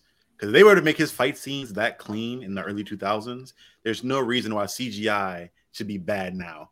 That's These why I'm not, I'm just like, damn. was that 2003, the first one, or I think 2002? so, I think it yeah. was 2003. 2001, was it? Because like not uh, uh, episode one is is 99. I think it Mhm. was at least three years between us. maybe 2002 and or- 2005, I think. Mhm. Okay, Mhm. yeah, 2002, 2005. I think that's when it was, Also, there's a possibility we see Yoda in like the upcoming stuff because he was young and around during the high. Well, they're calling it the High Republic era now, but I know it's the Old Republic era. He like bridges that gap between that and like the modern day. Pretty Oh. Or depending on how far they go back. The older public stuff, maybe not so much. That was like a thousand years. He's, I think he's like a thousand in that, like in the prequel trilogy. He's like a thousand years old. He like died. He he says his age in the original trilogy, like when, when 900 some odd years you reach. Yeah, So Mhm. he's he's pushing it pretty. Yeah. So he I was think it makes around during the Mandalorian War when that was a thing. right. When Yeah, he's been around. fighting them, Yeah, It'd be cool to see Yoda young. Because I wonder what because Grogu. Yaddle's old as well, and Grogu's very very small. I wonder if that race when they're in their prime are actually taller, like like more like buff, kind of like they're not, Not always that much. small. Not too much. They're very much the same size. No, know, it's the same size pretty much. Okay. Yeah, was Nothing- like nothing I think 500, 300, something like that. She wasn't that old. I mean, Um, that's not. Yeah, well, I guess for the race, For them, yeah, for yeah. them. So, Mm. fair enough. Fair enough. Okay. Yoda's broken as fuck though, just in case you're wondering. I, I wasn't, but I, I know yeah, he's great. It's amazing. Uh, speaking of broken, Guess that's a segue. Uh, moving on to Charlie. Rex. Rex is we we talked about heroes a while ago and like the definition of them. He pretty much almost fits that definition of a hero to me. And for me, what I, when we talked about in my templates were as far as you doing things altruistically, you sacrificing your wants for the betterment and protection of other people. He personifies that uh, throughout the entirety of the Clone Wars, where he's just so selfish and altruistic and wanting to help his brothers and other people of the galaxy, and even like even Ahsoka to an extent. Dude is just one of the greatest people to ever exist, animated wise, to me. Like I love to hang out with Rex to some extent. I Um, it'd be agree. dope as fuck. Yeah, he. Uh, I'll be another another candor, bit of candor here, not to cut Charlie Oh, he'll off. be the best drinking buddy. As Cap, by, by the way, I fucked up when I told you about the name. Is Captain. He's a captain, not a commander. Commander Cody's a commander. He's a captain. Wait, So so Rex He is. got promoted uh, to commander about I, that. thought I, I could have sworn uh, Obi Wan says At the very end, but like for the entire series, everybody knows him as Captain Rex. Like even in Well, I'm, I'm giving him his credit. I'm giving him his flowers. That's right. He made he made commander. You get commander. You get commander role. I had to double check that. Let me make sure. Yeah. Go ahead. Uh, I'll double check that. Just make sure. Go No, ahead. no. he- I mean, he's a, obviously, as Cito said, he'd be an amazing drinking buddy. But, but Rex, like, I was as I was cutting the videos for Rex and everything too. There was another one I saw of Rex. His life, his life is a tragic. He's a tragic soldier. He does everything he can for the betterment of, like you said, of humanity, of people. Uh, he actually is. There's a time when Ahsoka, Ahsoka actually says in plain English that he is her best friend. So all we all love Ahsoka to pieces. This is a person she deems her best friend. That should tell you something too. Um, and I, I love there's a part also when Rex, when the Order 66 is activated, he's one of the few clones that's actually trying to fight it. He's trying. He's not actually just giving it that fast. That, that should tell you how much his will, how strong his will is too. He's able to fight it long enough to talk before activating and killing off, Mhm. trying to shoot Ahsoka. So he uh, became a commander during Endor during that final battle. So like, Okay, yeah, he earned like, it then. He earned that. He earned the stripes. He earned the stripes. See, Rex is great, man. Rex is a G. He's a real G. Um, okay, and moving on to to my number three. Uh, it's uh, he's obviously another icon. We can't talk about Star Wars without mentioning at least Han Solo. I do feel like the most iconic character in the original Star Wars trilogy was Vader. There's no, I don't think that the Star Wars films to this day would exist without Vader. Mhm. However, without Han Solo, it'd be almost hollow. You need that balance. You need someone that's got the levity. You need someone that's got the uh, more humanity uh, that, that comes around. I mean, Luke was a kind of just a minor. Uh, Leia's cool, but she's not around for most of the movie in the first episode, episode four. You need Han's personality to really make things work. He carries that movie out the ways. So, mhm. uh, so say what you want about Star Wars, the prequels, the Clone Wars series, whatever. Without Han Solo, I don't know if any of this stuff would be still be around. Agreed. Which is well part of the reason why I think the the newer trilogy flopped because they killed him off like immediately for some reason. Like, why would you do Spoiler that? alert. he didn't want to be there, probably. I'm sure- Probably. yeah, yeah. Um, Yeah, But, he's uh, dope though. He's dope. he's, he's a G. He's a definitely a G. And he has some of the most iconic lines in Star Wars, and that would likely not be there without Harrison Ford himself. Mhm. Hundred percent, hundred percent. And what's what's the dude's And he name? for sure y'all? shot first. Han shot Yeah, oh, yeah, he shot. Yeah, of course. But what's the Yeah. dude's name who made Cowboy Bebop? I can't. I can't pull it for some reason right now. Uh, Uh, ooh, can't remember. But uh, what about him? no, but I know he's mentioned before how uh, Cowboy Bebop and Spike were both Spike, influenced yeah. by Oh yeah, Han Solo. He's, he's there's so fan. many like Han clones throughout multiple forms of different types of media. It's Mhm. crazy. Even in Star Wars. Even- yeah, they try in Star Wars. They try even in Star Wars. Yeah. So right on. Okay. Uh, moving on. Now this is actually a fun one right here. Moving on to our number two for my boy Cito. Galen Marek himself, Hey. Star Killer, another Sam Witwer wonderful performance. Um, yes. I, when this game came out, was obsessed about all of it. It was one of the first games where they used like interactable objects in in the space with the force Mhm. powers. Like they showed an example of how like normally games are cut and like preset with cut, but like when you threw an object, it would you know. So that was the, the first nerdy part. But then obviously you just fall in love with the character of Starkiller and the idea of Darth Vader finding a secret apprentice because of course he would. He doesn't like the Emperor, you know. Mhm. Um, You're right. Yes. and uh it was I, I I always loved the dark side like for fun but also ironically but then like playing that i was like no there's there's legitimacy here like this power is unrivaled and then when you see that force repulse oh God, yes. yes. game over um Uh, and thanks, thanks also Nick for the characters name. Yes. But, uh, keep going, Cito. I'm sorry, I didn't cut you. off. yeah no uh the sequel game obviously is not as great uh the marketing was pretty cool though yeah. It was very, it's very cool. That's some of the best marketing for a video game. cinematic commercials were fire. Those, yeah, that's, that, I still watch those commercials. Yeah. um but Um, i'm i'm really happy that he got to live on by playing uh darth maul um we got still get to hear that the dark side sam witwer energy Absolutely. Uh, I back in the day Oh, around. 'cause I sorry. was- Also, and he's the most broken character in Soul Calibur 4. He's in. Oh, yeah, he did Yeah, make it in Soul really? Calibur. Yeah, they did. Like, yes, right. it him, Vader, and Yoda in Soul Calibur? I'm pretty sure. Yeah, and I, and I think even Geralt shows up. It's not Star Wars related, but yeah, they do that. Um, but they, uh, I watched because I was I was really into the, the first game back in the day, and I watched some interviews behind the scenes stuff about how they came up with the character. I know he's lore now as far as being Vader's apprentice, but what they, what they said was when Vader shows up in the movies and everything, the first thought you have is, oh shit, you don't want to be anywhere near him, and you're you're scared out of your mind. They were trying to essentially find a way to, if you were to be the protege of Vader, how do we create that same kind of badass fear in, in someone? Mhm. So they always went. They always every time you see him and stuff, it's meant to be like just an overwhelming sense of just fear when you see him more or less. Um, so yeah, Also, Right. I'm, I I might be wrong about this, but I'm pretty sure that was the first game to use actual like actors' faces and create their models in the game. Yeah, like using facial, like the motion capture software. Like Yeah. obviously you can like replicate it through art, but like they actually had them in the dots. yeah, because that's definitely that. Samura's face. That's hundred percent his face. So it's Mhm. possible. Yeah, And that was one of the definitely first games to do that. It's definitely possible. That's what that's dope. I love it. Good Right. choice. Good pull. Really good pull. He he's broken. I was obsessed with that character. Like my mom, I got I have the comic, like the actual novelization of like the dark, too. the dark horse. Yeah, dark horse comic. Yeah, bro, it was Mm-hmm. so cold, so clean. I loved his alternate variations of when he went into the dark side and became like an inquisitor, pretty much. Ultimate And he, Sith like- Lord. He turned Luke to the dark side. I was like, oh, that's fire. This is cold. Oh god, He's a I, great I had way too much fun punting Ewoks in that. that- uh, Too much fun. Oh, yeah. yeah, that first game was great. That first game was Oh, yeah, to get on yeah, Nick's point, yes. Well, it's it's tough. The Jedi just are hella pacifists, so like they have a lot of the knowledge to match the Sith. They just don't want to fight. yeah. I think, I, Um, I think part of it is what to go to Nick's point.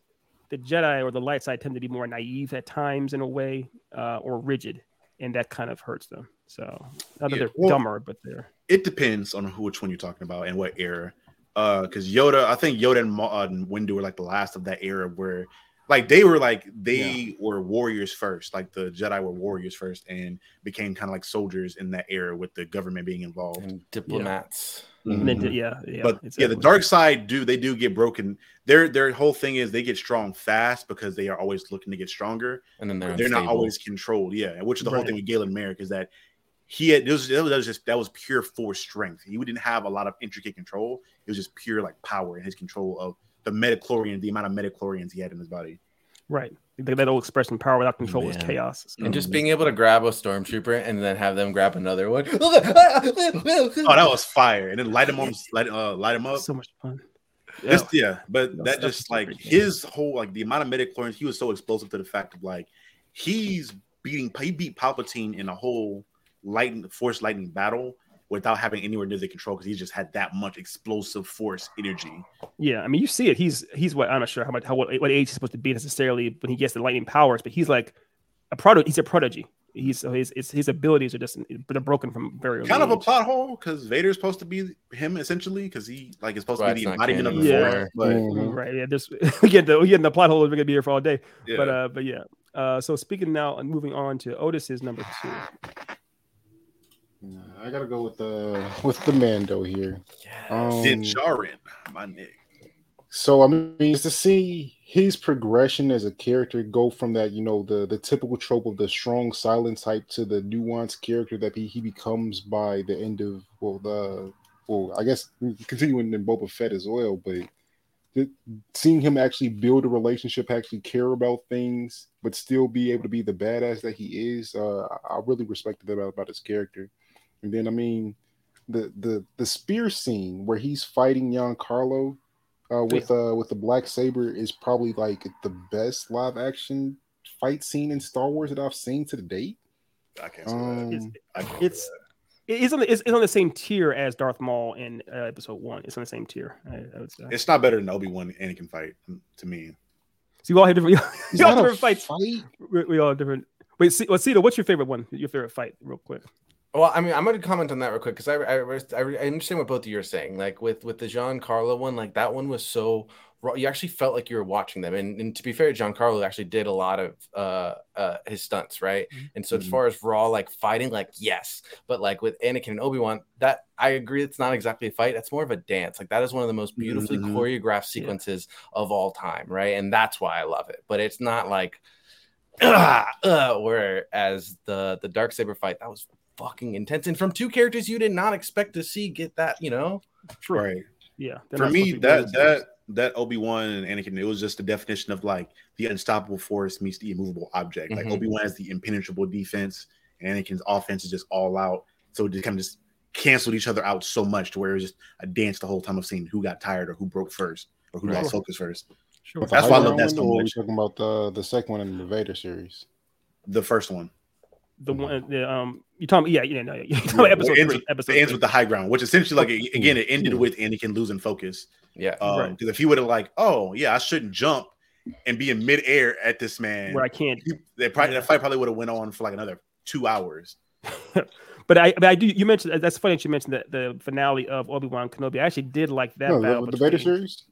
Yeah, the, the, I guess the Vader series basically. Yeah, but I, I, I did like that fight as well. That was, yeah, Yeah, that was a good fight. that was a good was one cool. too It was Uh, cool. my, my my favorite my favorite fight is going to be of course Obi Wan versus Darth Maul in Episode One because it is very much a shonen anime thing as far as you kill my master, I'm coming for you, and you see how angry actually Obi Wan for the when you see Obi Wan clearly like doing his best dark trying to keep up side with him, baby and he Dark can't beat him. He actually because he, because he has his emotions get the better of him. He loses to Darth Maul. Uh, Channeled into the dark side. Boy. So uh so yeah, I but I the what I'm glad about this right now this conversation is how we can appreciate so many different elements of Star Wars fights and canon and Mhm. everything and, and all be right at the same time. So yeah.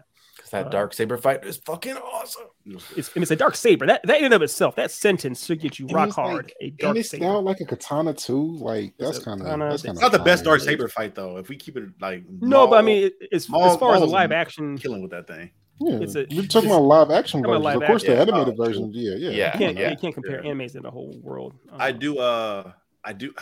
Din Djarin was cool for me. I really enjoyed him. I, I, I think a lot of spoil. A lot of it was kind of spoiled for me because I'm the super fanboy and I've I've seen and know how good like the real Mandalorians actually are. Like the ones that were actually like fighting Jedi and invented weapons to fight Jedi. right He's like he's like a peon compared to like what can really be done with actual. Which I hope they get into with acolytes. I hope they go into that era of like the Mandalorians in their prime when they're like doing everything to fight Jedi and Sith. they're trained specifically Yeah. to do that. like That's the whole flamethrower, all the that stuff is yeah. made to get around sabers in the Force. Right, that's the whole point of them. And the armor too is meant to be uh, can be cut Mhm. bad. Yeah. Um. So fair enough. Uh, but moving on to, oh, where are we? I'm sorry. I'm moving on to Otis. I'm sorry. Charlie's number two. My bad. Charlie's number two. Mhm. Chief. do it, Palpatine. I can't get into how broken this man is and how amazing he is. Again, um, a lot of his dope shit that he does outside of the series, you read in his book. Um, I think I have like a three set novel kind of showing his backstory and like how he met Plagueis and like was trained under Plagueis all the way up until episode one when everything started. Dude is cunning, conniving, intelligent. Was able to hide his. He pretty much pulled a Dragon Ball where he hit his power level from the Jedi, which was some of the like you hid your power level and your dark side is from Yoda, which is like again we've talked about how broken Yoda is. So your ability to do that and hide your intentions was amazing. They just For decades, no. decades. for Yeah. decades and didn't slip Yeah. up not one time. And his ability to manipulate people. And then if you're getting into his books of how strong he is, I've talked about it in the show multiple times. Dude, he's so strong with the force, he has the ability to blow up planets with his Sith lightning from like eons away with like a storm, a four storm cloud in space. Right. Like, That- but- that was that was like the one moment in Rise of the Skywalker that was kind of cool just to watch. No, no context, but just to watch him pull his hands up and actually you see the lightning Mm. blast come up and like destroy ships. It's like, yeah, that's He's a god. that's Dude literally He's- died in the in, in the novelization series and was like a force spirit, almost. I think uh one of the Sith Lords, not Nihilus, it was somebody else. But dude is he's OP as hell. Um, and just to me, one of the better villain. Like if Vader, some people argue Vader's like the best villain of all time. I honestly may put I would, step above that because he's I like for he- sure agree with that. but he's like I think Um, we're talking about icon- icons like Vader's outfit. I mean, Emperor as amazing as he is, he's wearing just a, a you know cloth hood and stuff. Mhm. Vader's iconic. You can see as far as power level and manipulation in mind. Mm-hmm. Yeah, Emperor is. is But for me, that's what makes him more intimidating. For the fact he's not, there's nothing super crazy about him. It's just the eyes and the voice are the I things that intimidate you. Or no, like again, Maul, you've seen Maul scream and like, no, kill me here. I don't want to Yeah. go see this man. It was that, actually that fight right there is where he's like when he beats bro- when his, when his brother's gone. He's like, please. He's like actually like yeah. He cowers hard. He cowers very hard. And I, I'm with you. I'm old. I'm old as shit. I know it's like to be a wrinkly old man wearing hoods. Of course, that's, that's, that's my that's my daily wardrobe. And Shout out to the actor because I think he came back to play Palpatine in the the actual same- in the It's Tales of the the Jedi. Ian, yeah. uh, what's his name? Cito Ian something.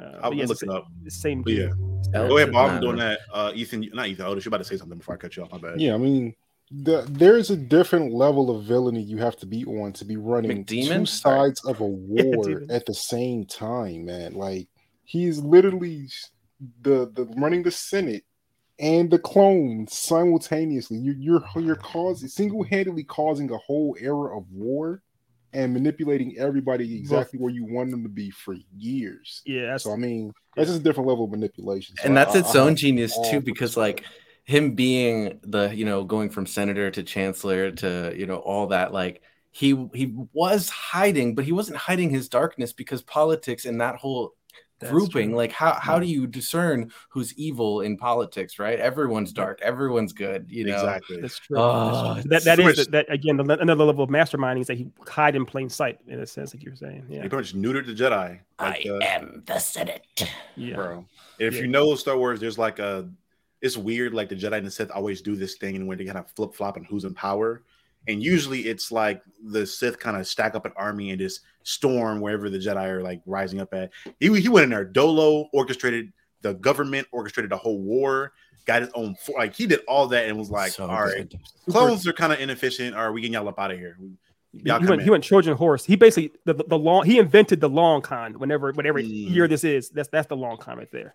So yeah, absolutely. Uh, now now we're getting into uh, guy's name was quick- Ian McDermott, by the way.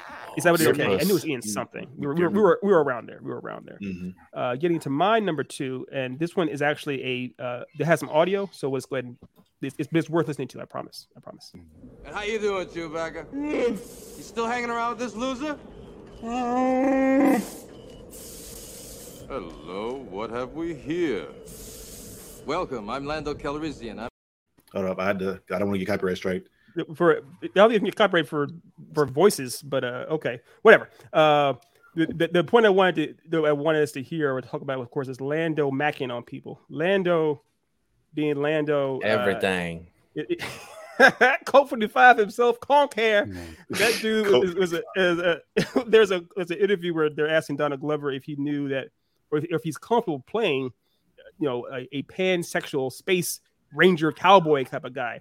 And Donald Glover straight face is like, well, you, of course, we talking about this. There's we are in the when you're in the intergalactic sphere. If you are trying to, you know, be all uh, cha- chased and not chase anyone that's out there, what's wrong with you? There's something wrong with you. And of course, Lando is, is willing to get down with anybody and everyone. And open that's, to that's all opportunities he's a free love en- enterprise kind of guy, open to every opportunity, like you said. Uh, I love it, and I love hearing the the anytime my dad still this day will sometimes around my mom he'll do the hello whatever we hear kind of thing. It- It's just, it's, it's, uh, it's always it's it's fantastic. I love it. I love it so much. So so yeah. So so word to the wise, if you're trying to mech on some lady, whether she or, or some dude, whether they be in this galaxy or the next, open always open with a hello whatever we hear and see how you, how it goes. yeah. He's also if you play Battlefront 2, he's broken as shit. Oh my He's so, so god! bro- he's so broken. Oh my gosh. I'm god. not surprised. How are you Not shooting ten people at once, bro?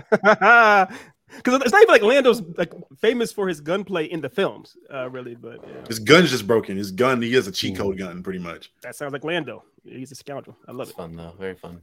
Uh, so moving on to the number one for our boy, Mr. Cito. Don't try it.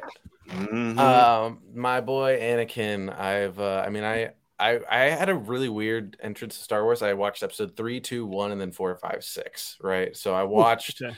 that big battle first. That was one of my first, you know, uh, cl- and climactic Star Wars battles. And uh, seeing where Anakin comes from from that has always been really fun to me. Um, Hayden Christensen did a you know solid job to perform, perform as him in the movies where he could under the direction he did. I'm going to give him the props where he deserves. But in the Clone Wars, we really get to see how he falls and his flaws and how his flaws make him think he's great and how they're actually turning him into someone he hates. And um, I'm uh, uh, a big fan of of just dark heroes and uh, Anakin. Uh, even like that one episode where he kills like uh, I think it was a senator and uh, Obi Wan's like Anakin and he just drops it. Anakin's just got like a smile on his face. He's like, "What?" Oof. Dark. That's and then you hear like a light imperial theme behind it. You know? It's Oh, just like, That's so dope. It's because I think it's not when you watch the Clone Wars series, especially gets to the later seasons. It's like, yeah, you see clearly there's a there's a big Mhm. shining, you know, beaming sign saying, "Hey, this dude is fucked. What are we doing?" Like, I but mean, he it's- it's- doesn't think he's a villain, and that's the best not. part of it, Right, right? And, right. and you're you're watching someone who's who fallen in love, who's lost their mother, who used to be a slave. Like this Yeah. person had multiple tragedies come on him, and so not to excuse the actions he did, but seeing that journey and seeing him become Darth Vader, it's almost justified. You're like, wow. it, I would say it is justified for him to leave the Jedi. I think if there had been a third, like a there's obviously light, there's there's dark, and there's a, if he had, if it had been a gray category as far as we are the anti, we don't uh, agree with either establishment fully, we are our own sect. That's where he would have belonged. Like, Him what would have happened if he actually did take over the galaxy with Padme? You know what I mean? Like, Sure. He- would he have been that evil? Like, he I mean, wouldn't have been Darth Vader, you know? The theory is that he's gonna, he was going to be a Sith regardless because his whole job was to balance. He's a he's literally the embodiment of the Balance. force to, to Yeah. balance it out, which he he balanced it out. But But then he, then he uh, then he also broke it though. When there was it was only Sith. Like, I mean, get past. Yeah. no, there's only two of them. There's only No, two. no, but I'm saying there's only Sith. There's no Jedi after. There's still after. Jedi. There are actually more Jedi than Sith. No, no, look, but they're not really doing it. It's not. If you look, for example, look at Andor. Andor is a world where it's where it's pretty much just the Empire and the Sith running things. It, Mhm. it doesn't seem like a balanced universe in that sense. But it's like asking God to care about politics. The whole force's job was to balance out the amount of dark side users and light side users. And now Fair, you have fair. Palpatine, who's literally like 200 Sith in one, and Vader, who's like 3,000 Sith in one, with like the 15 to 20 Jedi that are around. It was pretty much balanced out. And that's But how many how how many Jedi are still actually left? I mean, I know there's some. It's, it's plural, but good how bit. many are? It's a left? good If you get into the- hiding. Yeah, you get into like the games with like um Cal Kestis and all his group of people, and I'm, he's about to go find a whole new. It was pretty much supposed to wipe the plate over and then let them rebuild and start over again, essentially. Right on. Um, right on. Which I'm kind of feel like we were robbed. I would really like a what if version of Star Wars in which Anakin never fell into the lava because he was supposed to be the strongest being in all of because he's literally the He's the force. force. He is the force. baby of the Yeah. force. Right. Like literally, his mom was like mother, like Mary from the Bible, where she's got impregnated by the force. Yeah, that's that's there's there's no subtext there. It's or subtlety Right. there. It's like yeah, yeah, Mm. hundred percent. Um, okay, so that's Cito's number one, uh, aka Nightwing's number one. Moving on to uh, Mr. Mr. East's number one. Yeah. Same character, just a different part of his life. Um, I mean, this is he bodied a different level of intimidation. Like that's a guy that can literally just be standing in one place, not say a single word, and he is the scariest person in that room. So uh the big big kudos to there. And it's just to have that level of intimidation with so little lines, yeah, it's, it's, it's impressive to me. And then, of course, uh, the the nod to the the James Earl Jones vo- uh, James Earl Jones Yeah, yeah. voicing him in uh, the original trilogy. I mean, Mm-hmm. hearing you- him talk, it, it was on another level. Have you heard the whole coming behind the scenes? Sorry, go ahead. No, I was gonna say it was real quick. The, the original voice actor, voice person voicing how Star uh, Vader was. It sounds terrible. sounds terrible. But yeah, but There- Um, there is no I was just gonna, in my mind. Yeah, yeah. yeah. No, I mean, just having him come back for uh of Rogue One, like that oh was one of the most epic re-entrances of any like what? Best part of that movie. is- and Oh, yeah, yeah. I watch that all the time. Just his moments. Period. Yeah, I do all the time. I did this for you, Ethan. Hey, you brought him. Oh, Hey. thank you so much. Oh, got him in there. As if it. you are a Star Wars fan in any extent and you have not read any of the Vader comics, you're doing yourself a vast disservice. Because Buddy is a literal. There's like a scan I think has been passed around Facebook a couple times in which like he's surrounded by soldiers in a desert and they're like, he's Yeah. like, y'all are all gonna die. You know that, right? Oh, the one where the moth is hunting him. I think so. Yeah, I don't know if he's on Tatooine. He's on some desert planet, and the, seeing how he trains the other Inquisitors, like he's literally like he'll cut. He starts with cutting off one of their limbs so they can just. 'Cause He's he's just petty at this point. Vader is so jaded and petty. He's like, all right, I lost the hand to get strong. I don't need to cut your hands off, but I will just because. yeah. So each that's- like if you look at each one of the Inquisitors, they're missing a limb to some extent because he cuts all of them off, that is and he like tortures cold. them and makes them go through torture to get stronger. It's so cold, man. That is so cold. There's a part also where in uh, you mentioned Cal Kestis in that game. Uh, what's that game called? The Star Wars Uh, game? the fallen, this is the Fallen Order. Jedi Fallen Fallen Order? Order. Jedi, Jedi Fallen Order, right? So there's that part where uh, because Vader obviously shows, shows up at the very end of that, but before he shows up, the the uh, I can't remember her name, the person that's working um, pretty high up in the ranks of the Empire, and you just see her as Vader as, as she knows she's failed Vader. How she's like freaking out, like, oh my gosh, I, I failed. I, as hard as I might be, I know that I failed Vader. He's going to show up here. She's freaking out. I just love the idea, like you said, as, as far as ruling with fear, he is outright feared, even by the people he works that work for him. He's More so by them. more, yeah, more. Yeah, yeah, there's like, yeah, he is just feared. Pure, he rules with pure iron fear. Uh, I love it. He's a Draymond Green in Star Wars. Oh, do you guys? There's this one uh, comic arc where he battles as Darth Maul, as Darth Vader, like a, I guess, a ghost of Darth Maul, and he Mhm. almost loses uh, because it's two lightsaber versus one. But right when he, he's about to lose, he takes his lightsaber and, pen- and stabs himself, and then gets Darth Maul behind him, and Darth Maul's like. How? How could you have so much anger that you could beat me? What could you hate so much? And he goes, myself. So Jesus Christ. Oh, That's Yeah. fantastic. if you read the books and the comics, Yeah. he literally he runs on the idea of he's just always angry at all. Like you talk about Kratos or like the Hulk when Oh, that Hulk. scene in the movie, Yeah. like he's literally always angry because that suit. That's wild. and in pain. Yeah, they like Palpatine built the suit to where it's always he's always in pain, so he's Oh. always getting stronger. that is fantastic. I didn't. I didn't. I actually didn't know that he hated Yeah. himself that much. I know he disliked. So he like he can't sleep. Like the reason he does Yeah. that sound, the Emperor put that in the suit on purpose so he can never sleep. God, Like, he damn. wanted, so he's always that's angry. petty. That's petty. That's that's petty. Yeah, I- so he's always annoyed terrible. and always angry. So he wanted to. Palpatine was like, "All right, I gotta make you super strong, but just enough issues to where you can't fuck with me because I still kind of Jesus. Where I can manipulate you. Exactly. is that is the worst. story. Oh my God. No wonder. I'm glad he picked him up and threw him off the. the Yeah. I mean, even though he can't survive later on, I'm He's- glad Vader tried to kill him at least. always in um, physical pain, but he is out there. He's like that. Jesus Lord. Um, all right, but I guess on the opposite end of the spectrum, um, we're going to Charlie's number one. Yeah. Yeah. I mentioned it earlier. This is my favorite character in Star Wars. Um, I was when the Clone Wars came out, like 08. Like me being eight years old and watching the movie when I remember when it debuted on Cartoon Network and they introduced this character. I was like, damn, who the hell is this? Because she was just vastly different from anybody else we've seen up until that point.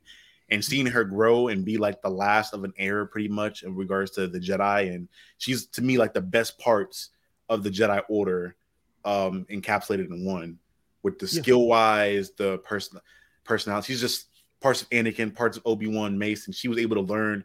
I, I kind of see a lot of myself in her in a sense because she just Yeah. took so much from all these different mentors that were just so goaded, and it just made her the super strong character. So- And that last season, man, oh my god, that final season of the Yeah, Clone Wars, that Maul fight, like the fact she was able to one v one Maul and win that fight, I was like, damn, so she is strong as shit. Like she's broken as hell. And But even the- super. Sorry, No, no, no. You, you guess. You guess. I was gonna say she's a super reflective character, right? Because we get to Mhm. watch her start at the Jedi Order with Anakin, and and or I guess not start with him, but just like the way we didn't get to see Anakin training, you know, throughout his Mhm. journey, we get to do it for Ahsoka, and we're like, when she gets betrayed by the Jedi Order, like we feel that, like we went through all that with her, you know? Yeah, Yeah. Great Uh, character. Yeah, I, I feel like she's the most well developed character in all of Star Wars. I feel like we get to see more of her journey than anyone else's, and then 100%, we understand it 100%. because, like, every decision she made, I was like, you know what, I would probably have to do the same. Yeah, I mean, she, My- uh, she, she- ahead, so the thing is though, as far as like uh, Cito, if you could tilt your head your hat down some, uh, see that the Nightwing you mentioned before earlier, and at the beginning of the show, four hours four hours ago, how Nightwing or, or Dick Grayson's kind of a per, uh, perfected version of Batman. Is that how he, he's like a Batman, but he has more of a conscience and he actually has more of a soul to him. I feel like Ahsoka is a more perfected version of Anakin. Anakin is, like you said, he's the embodiment and the personification of the Force. Ahsoka is that too, but she's not broken or uh, not as tortured as Anakin is. She actually is. She's also in the gray. She's not a Jedi. She Mhm. knows how to use the Force, and she's part, she's one with the Force in a different kind of way. Um, so it's She's so more Ahsoka's independent of her circumstances than Anakin is. Yes. Mhm. Yeah.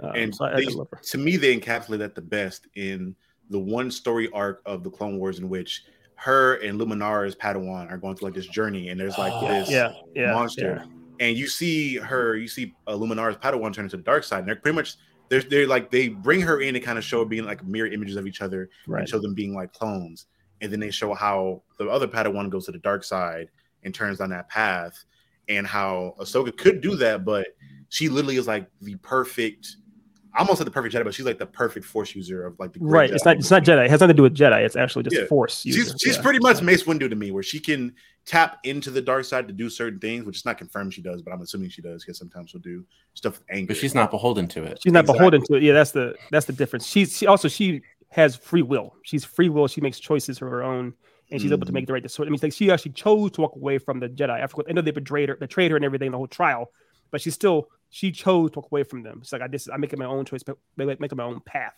Uh, Right. So yeah, which is why I'm so damn excited for this live action series. And I feel like Rosario Dawson encapsulates an older version of her really well. And I, Yeah, I yeah, can't yeah. wait to see what they do with that. Yeah, when they showed her before in uh, in Mando and of Mando. course, Boba Fett, she, she both times she worked really really well. So yeah, I geeked. I geeked out. I was like, and Rosario, oh nigga, I'm in heaven. Oh my god. Mhm.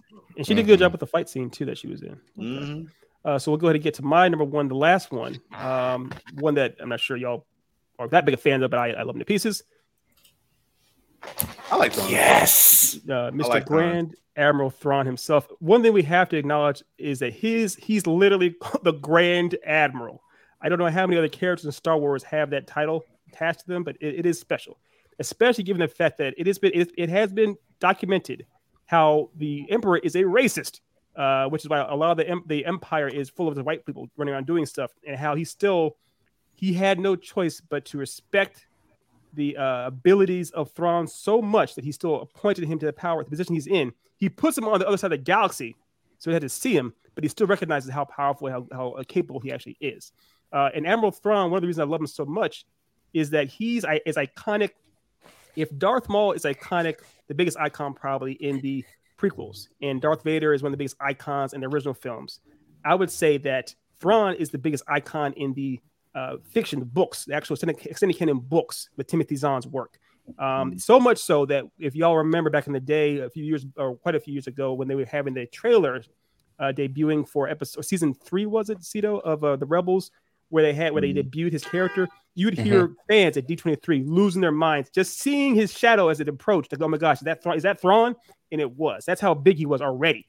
Uh, he's, he's amazing. He's he's a pure tactician. He can do physical combat as well, but his mind, I, will- I will I will watch videos of just his quotes uh, on, on a loop sometimes. He's his mind is just fantastic. He's amazing, cunning strategist. Uh, I love I him. think he's been a key part of getting a lot of uh, older, uh, like lore-rich Star Wars fans back into the series. Um, Yes. He's just, he's like like Cad Bane level, just like scary, and he's got no force powers. You're just like, what? right. Right. Uh, Doesn't, doesn't need him. Doesn't need him.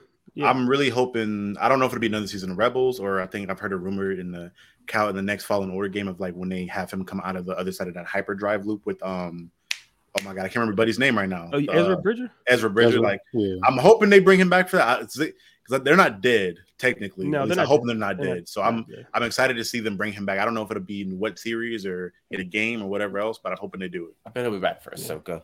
Yeah, Yeah, I mean, yeah, uh, that's- I was thinking the- exactly that because uh, they they, cast literally him. mentioned him. I thought they, yeah, I thought they said mentioned they cast his. Yeah, I thought they cast Did his they? live Oh action. hell actor. yeah! So yeah. I don't know when he's gonna be back in because I think that like takes place hella far after the fact. So like the Empire is gone now. So what the hell are you gonna do? but also there's time. They, they, we're, we're with time travel here too, so they could. True, true, true, true, Yeah. true, true. But, uh, Which would yeah. be kind of weird because they already established that with the Nexus thing in Rebels. So like there are two time traveling like yeah, Nexus points in Star Wars now. I don't get whatever. Okay. it's, it gets complicated. It gets complicated. But uh, but yeah, uh, so that is our countdown for all these 16, 16 characters. Uh, we, we've obviously gone really long, and Cito, we, we can't thank you enough for coming into the show uh, four hours ago and being with us for this long journey. Uh, you're an amazing uh, stuntman. Uh, I'm going to, of course, put your. Uh, I need to get your. What's in here? As I put your actual locations for people to come and find you at, so they can come and show you the love you are worthy of receiving to the nth degree.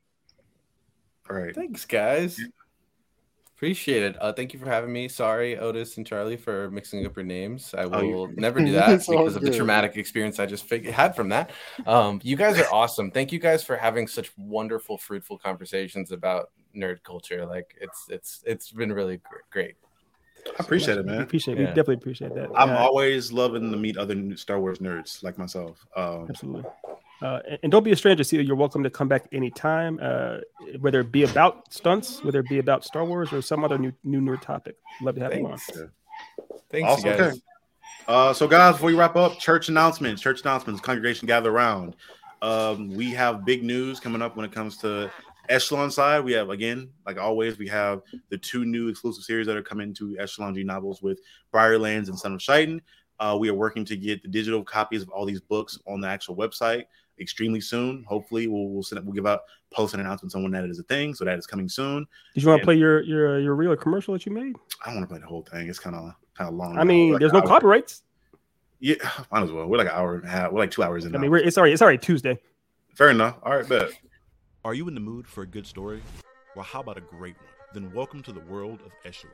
We've got everything from buddy cops fighting hordes of zombies to steampunk mad scientists changing history, and even a domesticated angel having a really bad day. And dropping on Halloween, we'll have two brand new exclusive series to the site. You don't want to miss these. Speaking of deals you can't miss, we have a special for the holidays on all of our merch. From Halloween through November, enter the promo code SANTA and save 20% on your purchase. So stop by echelongnovels.com, the new gold standard in storytelling. So, yeah. Go check that out, guys. Um, we're gonna be promoting it pretty heavy pretty soon. Uh, we have a dope, bunch of dope videos coming out. Hopefully, sometime soon, we'll be actually finishing the Dragon Ball Z documentary that we've been working on for like almost big. a year now, getting together interviews. It's not, it's, not, like it's not a year. It's not a, the It channel isn't like even a a- year. The channel isn't even a year old. Yeah. Uh, but yeah, man. Shout out Yaddle. Shout out Yeah. Yaddle. Yaddle. Hella Hey, underrated. Yoda. She goaded. Don't Thank you. It's not a big Yoda. She has, a, she, has a, she has a Christian name her mama gave her. No. No. No. You saved that. Well done. I Told you don't rush me. I got that one. That was You coming. did have it. Good, good play. Good play. I was hoping you had the Ackbar in there somewhere with the trap, but uh, I don't know if we have Oh, it's here too, but I didn't want to. I didn't want to overdo it. But yeah, guys, thank you. We got to talk Star Wars. I'm always overjoyed when I get to talk Star Wars. So yeah, thank you guys for your support. We hope for your continued support, and we'll see you guys next time. They're in a podcast. Peace. Each. TT, if you do what you did to Thor to Star Wars, I'm coming to find you. I promise.